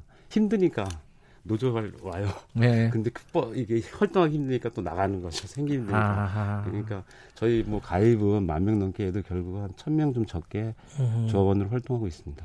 그래도 이번에 합법노조 신고 필증 받으셨을 때 굉장히 기쁘셨겠어요. 네, 그렇죠. 그 그동안 어쨌든 이 어려운 노동조합 음. 지키겠다고 음. 많은 대리기사분들이 조합원들이 애써왔는데 어쨌든 이게 법적으로 인정이 돼서 예. 10년 먹은 이 한이 예. 소원이 해결된 것 같아서 상당히 기뻐하고 있습니다. 김지원 위원장도 그 대리운전을 한 10년 정도 예. 하셨다고 예. 들었습니다. 네. 근데 이게 대리운전이라는 게 뭐 저도 많이 이용을 아, 요새는 힘들죠. 코로나 19 때문에 네, 이용자가 굉장히 줄었죠. 네, 네. 얼마나 줄었어요, 근데? 그 코로나 19 처음에 심할 때는 네. 거의 절반 이상 이제 줄었었죠. 음. 그리고 대구 경북 같은 경우는 이제 그때는 아예 없었겠죠. 없었고. 예. 근데 이제 다시 조금 이제 이게 돌아가기 시작하면서 예. 늘어나긴 있는데 저희가 이제 파악해 보면 업체까지 파악하는데 그 이제 업무 우리 일의 양이 음. 70%까지는 복구가 됐어요. 음흠. 그러니까 30% 정도 평소에보다 주는 셈인데 음. 근데 이게 어떤 문제 있는 거냐면은 콜 수가 30% 줄면은 사실 대리기사는 순수입이 거의 60% 절반 가까이 음. 줄어드는. 왜냐하면 우리 저희 매달 들어가는 고정비용이 굉장히 많거든요. 그러니까 그걸 좀 여쭤보려고 하는데 일단 좀 궁금한 게 어, 대리비를 뭐 만 원, 이만 원, 뭐 삼만 원 이렇게 내잖아요. 네네. 한번 예컨대 그냥 만 원 계산하기 쉽게 네. 만 원을 소비자가 네. 대리운전 기사한테 줬어요. 네. 결제를 했어요. 네. 그러면 기사한테 직접 가는 돈이 얼마예요? 예, 결 말씀드리면 통계치가 나와 있는데요. 예. 사실 기사들이 나오는 한 6천 원 정도 됩니다. 4천 원이 중간에 세는 예, 거예요. 예. 물론 이제 그 앱이라든가 이런 사용료 같은 게 있을 것 같은데 예. 4천 원이면 좀 많다 그죠? 예, 엄청 많죠. 어떤 명목으로 빠지는 거예요 이게 대략? 그러니까 저희들이 기본적으로 그냥 코를 받아서 운행을 하면은 예. 기본 수수료가 20%에서 30%를 나갑니다. 누구한테 주는 거예요? 업체한테요. 업체 그 아. 예를 들어 뭐 카카오 네. 뭐티 뭐 이런 데다가 그렇죠. 예. 네, 이렇지 이렇지. 아 죄송합니다. 아뭐 괜찮. 음, 뭐 어쨌든 그 대리운전 업체 한 30% 나간다. 네. 예. 근데 문제는 업체들이 이렇게 고유를 수수료를 받아가면서 우리 이제 대리운전 보험이 있지 않습니까? 예. 처음에 보험 프로그램비 이런 걸 다 대리기사들한테 전가하고 있어요. 아 보험료를 네. 본인이 부담해야 되는군요. 네. 근데 더 이게 우리 대리기사들이 너무나 억울해하는 게 그거를 대리기사한테 전가하면서 거기다가 또 부당이득을 붙여서 중간 갈취하고 있으니까. 아, 보험료 플러스 알파를 아, 받는다는 네, 말이네요, 네, 한마디로. 네. 아. 그래갖고 저희가 그저께도 금감원에 가서 예. 항의 시하고 면담도 했습니다. 그래서 예. 자료를 통해서 확인된 게 사실 대리기사들이 확인해 보면은 자기 보험료가 보험사에 원보험사 예. 확인해 보면은 월 8만 원인데 예. 여태까지 업체들은 대리기사한테 작게는 10만 원, 많게는 12만 원까지 받아서 중간에서 20%에서 30%를 또 갈취하고 있었던 거죠. 아, 저희 벼룩에 간을 빼먹는 거네요. 네. 근데 어 그런 보험료를 또 A 업체, B 업체 막 중복 가입하게 한다면서요? 네네. 그건 필요 없는 거잖아요, 사실 기사 그렇죠, 입장에서는. 예, 그죠? 예. 보험은 한 군데만 들어도 되는 건데. 예. 근데 어쩔 수 없이 해야 돼요, 그거를? 예, 그러니까 사실 저희 평균 대리운전 기사들이 연간 네. 한 150만 원 정도 예. 월 보험, 보험 하나당 이렇게 내고 굉장히 많이 내고 있거든요. 예. 근데 이거를 두세 개씩 또 내야 돼요. 왜 그러냐면 아까 말씀드렸지만은 업체들은 대리기사를 자기 소속돼 있으면은 음. 보험료 등등에 있어 갖고 대리기사 돈이 되니까 수익이 되니까 음. 기사들만 모으면 수익이 되니까 네. 그러니까 자기 를 통해서만 보험을 들게 하는 거죠. 음. 그러면 딴 데 B업체에 보험을 들었어도 이걸 인정하지 않으니까 대리운전 기사들 같은 경우는 가족도 생계부양하려면은 어. 한개 업체만 해서 힘드니까 음. 두세 개 업체 일을 할 수밖에 없고 보험을 두세 개 내야 돼서 굉장히 불합리한데 그래서 그 이제 금융당국에서도 예. 이건 불합리하다 인정을 해서 단일화 해야 된다. 예. 이렇게 계속 이게 얘기는 나오고 있는데 업체들이 이제 수용을 안 하고 있으니까. 아, 이거는 어떻게 좀 조정이 필요한 부분인데요, 그죠? 예, 그래서 그저께 예. 금감원이랑 협의를 해서 지금 금감원에서 이런 불합리한 점들 예. 인정해서 정부도 이제 좀 이 문제는 불합리하다 그래서 음. 그 업체들이 근데 이제 자기들 해야 되는 거 안다. 음. 근데 핑계를 대는 게 이런 거예요. 이 기사가 그러면은 그 하나의 대리기사 하나의 보험으로 네. 그걸 탈 수 있는데 이 보험이 그러니까 실효성이 있는가 없는가 어떻게 확인하냐? 이게 실효성이 아. 없는가 하면 고객들한테 피해가 되는 거 아니냐? 음. 근데 그런 게 사실 많지 않은데 그런 것조차 해결하기 위해서 지금 금감원에서 저희 노조랑 협의를 해서 네. 이런 걸 없애기 위해서 보험 확인 시스템을 지금 구축하고 있습니다. 아 그래요? 네. 그 빨리 좀 뭐랄까 제도적인 개선이 필요하겠네요. 그죠? 네네. 아, 그래서 시행이 됐으면 좋겠고. 네, 빨리 됐으면 좋겠어요. 또 하나 궁금한 게요. 출근비라는 게 있다네. 출근비는 뭐예요, 또? 아 이게 참 출근비는 받아야 되는 거 아니에요? 예. 출근비를 내는 거예요? 예. 아까 보험에 이렇게 중간 갈취하는 네. 것처럼 저희 대리기사들은 일을 하려면은 업체한테 출근비를 냅니다. 아니 건당 수수료 받아가면서 또, 출근비도 또 받는 거예요? 네네. 어, 출근비를 안 내면 일을 못 하게. 일종의 입장료 같은 거네요. 네, 그렇죠. 처음에 들어갈 때 돈 내고 네. 이용할 때마다 돈 내듯이. 예. 그러니까 야. 이게 우스, 좀 이렇게 우스갯소리 말씀드리면은 옛날에 건설 현장이 어려웠을 때 예. 일하러 가다 현장 앞에서 일하러 가는데 입장료 내고 그러니까요. 이런 꼴이 되는 거죠. 아, 그, 그런 부분도 뭔가 저기 노동부나 이런 데다가 좀 얘기를 하셨을 거 아닙니까? 네네. 그렇죠? 거기에 대한 뭐 시행 어 개선이나 이런 방안은 안 나왔어요 아직? 예, 그래갖고 저희가 이 문제에 대해서 계속 문제 제기를 하고 예. 개선책을 요구 했는데 업체들이 이제 거기에 대해서 전혀 반응이 없는 거고요. 나 모르겠다 음. 계속 하고 있는 거 그래서 저희가 공정거래위원회를 통해서 문제 제기를 했습니다. 그래갖고 그 작년에 공정거래위원회에서 음. 부당한 이런 출근비, 관리비를 받지 마라 네. 이런 지침을 만들었어요. 근데 이제 공정거래위가 이걸 강제하지 않다 보니까 아, 아직까지도 업체들은 약간 권고 같은 네. 그런 형식으로 네. 나왔군요. 네. 그러니까 이게 아직까지 횡행하고 있죠. 아, 제가 이게 궁금해서 그러는데요. 대리운전은 예전에 보면은 이제 투잡 같은 걸 많이 하셨잖아요. 네. 대리운전으로 그렇죠. 생계가 네. 유지하기 힘들. 요즘 대리운전을 전업으로 하시는 분들도 많이 있어요. 어, 근데 그렇게 많이들 알고 계세요. 근데 네. 저희가 실태 조사했을 때 예. 거의 대리 기사분들 요즘 투잡이 약간 늘긴 했는데 65%가 전업입니다. 아, 진짜요? 네. 그리고 최근에 오. 어. 국토부 실태 조사 결과도 그 정도가 전업으로 확인되고 있어요. 전업하시는 분들은 한 어느 정도 벌이를 하시는 거예요? 이게? 그러니까 대리운전 기사들이 보통 집에서 음, 예. 5시에 준비해서 나와서 한 7시부터 대기를 예. 합니다. 그래갖고 이제 새벽 첫 차 다닐 때가 예. 일하면 거의 12시간을 일하게 되거든요. 예. 그러면 저희가 한 15만 원에서 아. 16만 전업 기준으로 예. 17만 원 정도 이제 수익이 예. 생기면은 실제로 남는 게 아까 이제 말씀드렸죠. 60% 남으니까 한 10만 원 정도 남겠네. 10만 원 좀 음. 덜 남게 이제 음. 덜 남고 있는 거죠.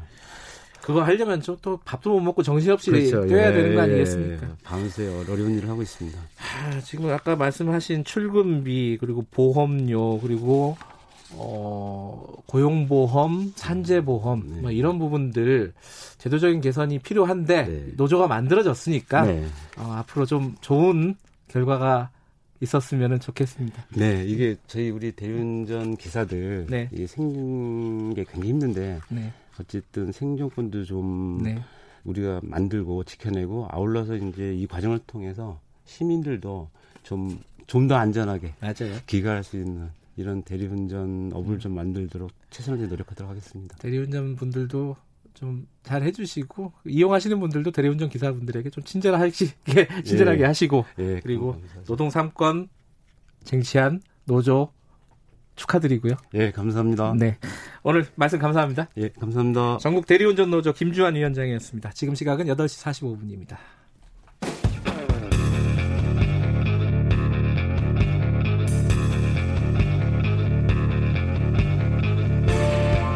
당신의 아침을 책임지는 직격 인터뷰 김경래 최강 시사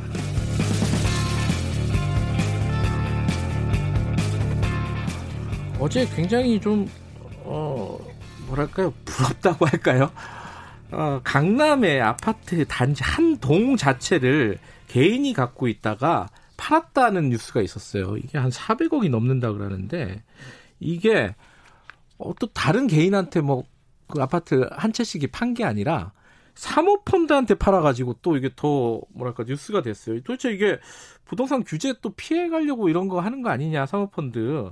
어 이거 좀 자세히 좀 여쭤볼게요. 이광수 미래에셋대우 수석연구위원 나와 계십니다. 안녕하세요. 예 안녕하십니까. 이게 강남 아파트 이게 몇 가구 정도 되는 거였어요? 일단 14층이고요. 46가구였습니다. 그걸 한 사람이 다 갖고 있었다는 거예요?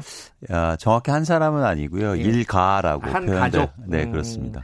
그거를 어, 사모펀드가 매입을 했다고. 이게 가능해요, 법적으로는? 가능합니다. 어, 네, 펀드 형태로 어, 주택을 아파트를 매입한 거죠. 음흠. 예. 그러면 사모펀드가 이거를 어 원래도 부동산에 투자하는 사모펀드가 있었다는 말이잖아요, 그죠? 그렇습니다. 예. 어, 부동산 펀드라는 종류 중에 네. 이제 사모 형태로 모집해서 네. 부동산에 투자했죠. 음. 그래서 근데 이제 좀 특이한 점은 어, 이렇게 아파트를 투자한 사모펀드, 부동산 펀드는 없었거든요. 아, 부동산이래도 아파트는 아니어도 빌딩 같은 거였죠, 그렇습니다. 주로? 수익형 부동산이나 아니면 예. 물류창고, 아. 오피스 빌딩, 예, 예. 뭐 이런 게 줄이었는데. 아파트는 처음이에요? 네, 아파트는 거의 처음입니다. 어, 뭔가 돈이 되니까 샀겠죠? 그렇죠. 사모펀드가 기본적으로 어떤 수익률하고 네. 수익성을 담보로 해서 구성되는 음. 형태이기 때문에 네. 당연히 돈이 되니까 산 네. 겁니다. 근데 잠깐 의아한 게 이게 지금 부동산 규제 막 하려고 하고 그 세금 같은 거 올린다 그러고 그런데 사모펀드가 이걸 아파트를 대량으로 구입을 했단 말이에요. 뭔가 이 이런 빠져나가는 그 세금이나 이런 부분에 혜택을 받는 부분이 있으니까 그런 거 아닌가라는 생각도 언뜻 드는데 맞나요? 일단 기본적으로 펀드를 매입 펀드를 통해서 부동산 특히 네. 거주하는 네. 거주용의 아파트를 매입하면 종부세라든가 양도세, 취득세의 일부 혜택이 있고요. 네. 그러니까 어디하고 비교하냐면 지금 최근에 예를 들어서 법인이라든가 다주택자, 임대사업자들한테 규제가 강화되고 있거든요. 그거에 비해서 펀드나 사모 형태로 매입하면 그러니까 혜택이 있는 거죠. 아 그래요. 네. 그러니까 뭐 지금 어, 임대사업자들 혜택을 줄이자 막 이래가지고 네. 얘기들이 막 나오고 있지 않습니까? 그렇습니다. 근데 이 사모펀드에서 만약에 구입을 하면은 그런 어떤 규제를 피해갈 수도 있겠다. 가능성이 있습니다. 아 그래요? 네. 그럼 뭐 서로 다 이렇게 이런 형태로 만들려고 하지 않겠어요? 그 그러겠죠. 왜냐하면 음. 그쪽의 규제가 이제 강화되면 일종의 예. 풍선처럼 풍선 효과처럼 어허. 이런 다른 형태의 투자를 통해서 일종의 강남 아파트를 사게 될 가능성이 있어 보입니다. 그러니까 어. 일례를 보여준 거고요. 그래요. 예.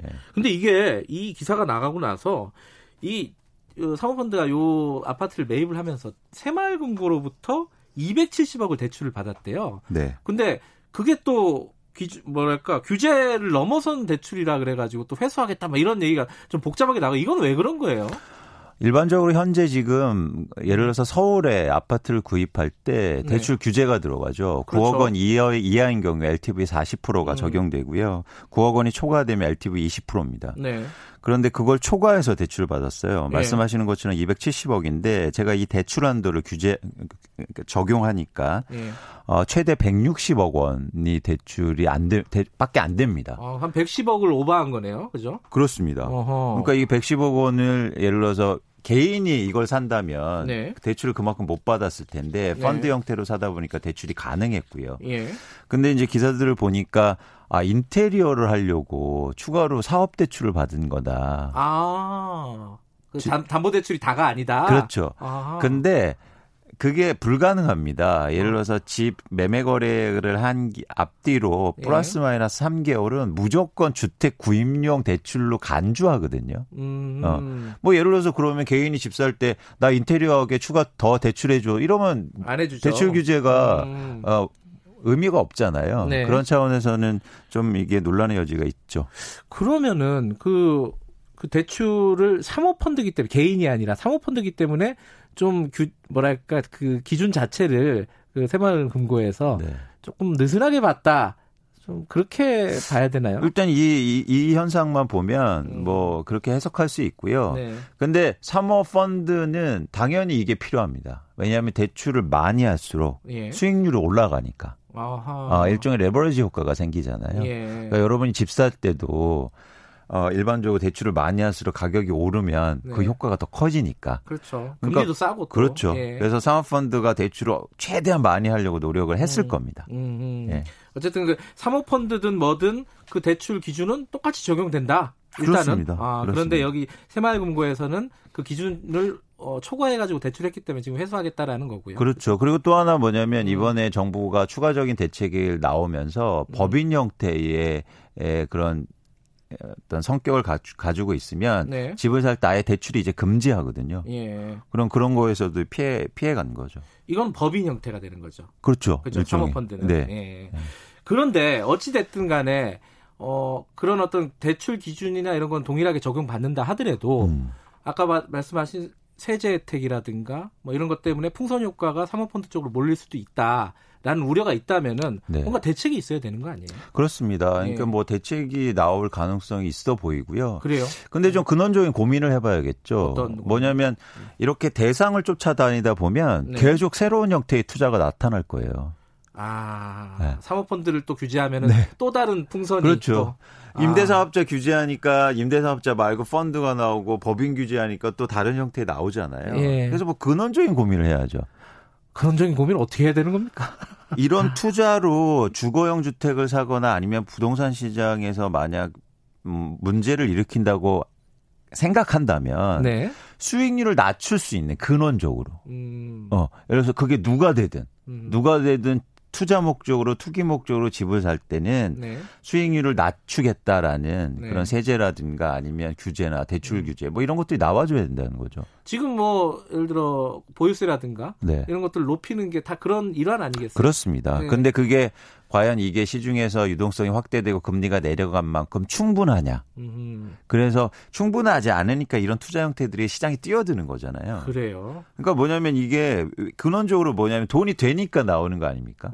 아, 그래서 돈이 안 되게 하는 만약 그게 정책적 목적이라면 네. 돈이 안 되기 돈이 안 되다 이 시장은 네. 그래서 넘어오지 마. 음흠. 누가 되든 네. 그런 어떤 정책이라든가 세제가 필요한 거죠. 음, 그러면은요. 음. 어, 이광수 연구위원께서는 만약에 집값을 잡으려면은 지금보다 더 강력한 세제라든가 이런 규제를 해야 된다고 보시는 거예요? 만약 집값 잡는 게 목적이라면 네. 사실은 거기에서 이 집을 투기나 투자 목적으로 사는 수익률을 현저하게 낮춰주면 네. 누가 투자 목적으로 집을 사겠습니까? 음. 아. 근데 낮추려고 했는데 그 계속 그 충분하지 않았던 거예요. 그래요. 네, 어. 그게 정책 목적을 달성하기 위해 예. 충분하지 않은 세율과 구조 네. 그리고 심지어 절세하는 그런 방안들까지도 많았거든요. 음흠. 그러니까 아주 다른 형태로 계속 시장에 진입하는 거죠. 임대사업자 음. 진입하고 법인 진입하고 개인이 막 법인을 50개씩 만들어서 집을 한 채씩 사는 겁니다. 네, 네. 그러니까 그런 이유가 네. 그걸 몰라서 그러는 걸까요? 그런 어떤 그 규제의 허점들이 많잖아요. 구멍들이 있는 거잖아요. 네, 네. 그 정부 당국에서 시장을 못 따라가는 건데 네. 몰라서 그러는 거예요. 뭐 왜 안 하는 거예요, 그러면? 어떻게 보세요? 그 저는 규제나 정책의 한계라고 보고 있는데요. 한계. 예, 음. 규제나 정책이 나오는 건 과거나 현재 일어나는 일을 규제하는 거잖아요. 그렇죠. 그래야 뭐 규제도 나오고 나오잖아요. 네. 근데 시장에서 이렇게 예를, 예를 들어서 이익 목적으로 움직이는 시장은 네. 다르게 변합니다. 음, 그러니까 음. 무슨 얘기냐 아주 쉽게 얘기하시면 말씀드리면 네. 오늘 이제 비가 내리고 있는데요. 네. 제가 내일도 비가 올 겁니다라고 예측을 했어요. 네. 근데 내일 비가 올지 해가 뜰지 영향을 안 미치잖아요. 아, 제가 예측한 거에. 그렇죠. 근데 예를 들어서 주식 시장이나 투자 목적으로 변한 주택 시장, 부동산 시장은 제가 정책을 만들거나 지금 제가 예측을 합니다. 예. 그건 내일 시장 변화에 영향을 미쳐요. 예. 왜냐하면 지금 참여하는 사람들이 그걸 보고 행동을 바꾸거든요. 음흠. 어. 근데 그동안의 정책이라든지 규제가 그냥 기상 예측하는 것처럼 해왔다는 거예요. 음흠. 어. 정해놓고 미래를. 네. 근데 규제가 나오면 민첩하게 사람들이 바뀌어나는 거죠. 이, 대표적인 형태가 이런 거 아닙니까? 아, 근데 그 시장을 과연 정부가 이길 수 있느냐, 뭐 이런 뭐 질문을 드릴 수도 있을 텐데. 이길 수 있죠. 정책의 네. 방향성을 제대로 만들면 됩니다. 음. 그런 이기적이나 아니면 수익으로 움직이는 시장은 정책의 세 가지 특성을 갖고 있으면 돼요. 네. 첫 번째는 뭐냐면 예상치 못한 정책. 예. 두 번째는 뭐냐면 예상치 못한 시점. 예. 세 번째는 과거에 없던 정책. 음.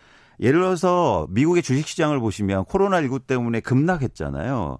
근데 중앙은행이 이런 정책의 세 가지 특성을 통해서 갑자기 확 상승시키지 않습니까? 그렇죠. 정책이 시장을 움직일 수 있다는 거예요. 조금 더 고민해라 이런 말씀으로 들리네요 정부 당국은 아니 이, 네. 렇게 이기적으로 움직이는 시장의 속성을 아, 알아야 된다는 음, 거죠 공부 좀 열심히 하고 고민 좀 해라 지금으로 지금 같은 걸로는 안 된다 지금 왜냐하면 음. 수많은 방법들이 나올 겁니다 예. 네. 알겠습니다. 어, 더 재밌는 얘기가 많을 것 같은데 네. 다음에 한번 더 보시죠. 뭐, 예, 오늘 알겠습니다. 여기까지만 짧게 좀 듣겠습니다. 고맙습니다. 감사합니다. 감사합니다. 이광수 미래에셋대우 수석 연구위원이었습니다. 김경래 최강시사 오늘 여기까지 하죠. 저는 뉴스타파 기자 김경래였고요. 내일 아침 7시 20분에 다시 돌아오겠습니다.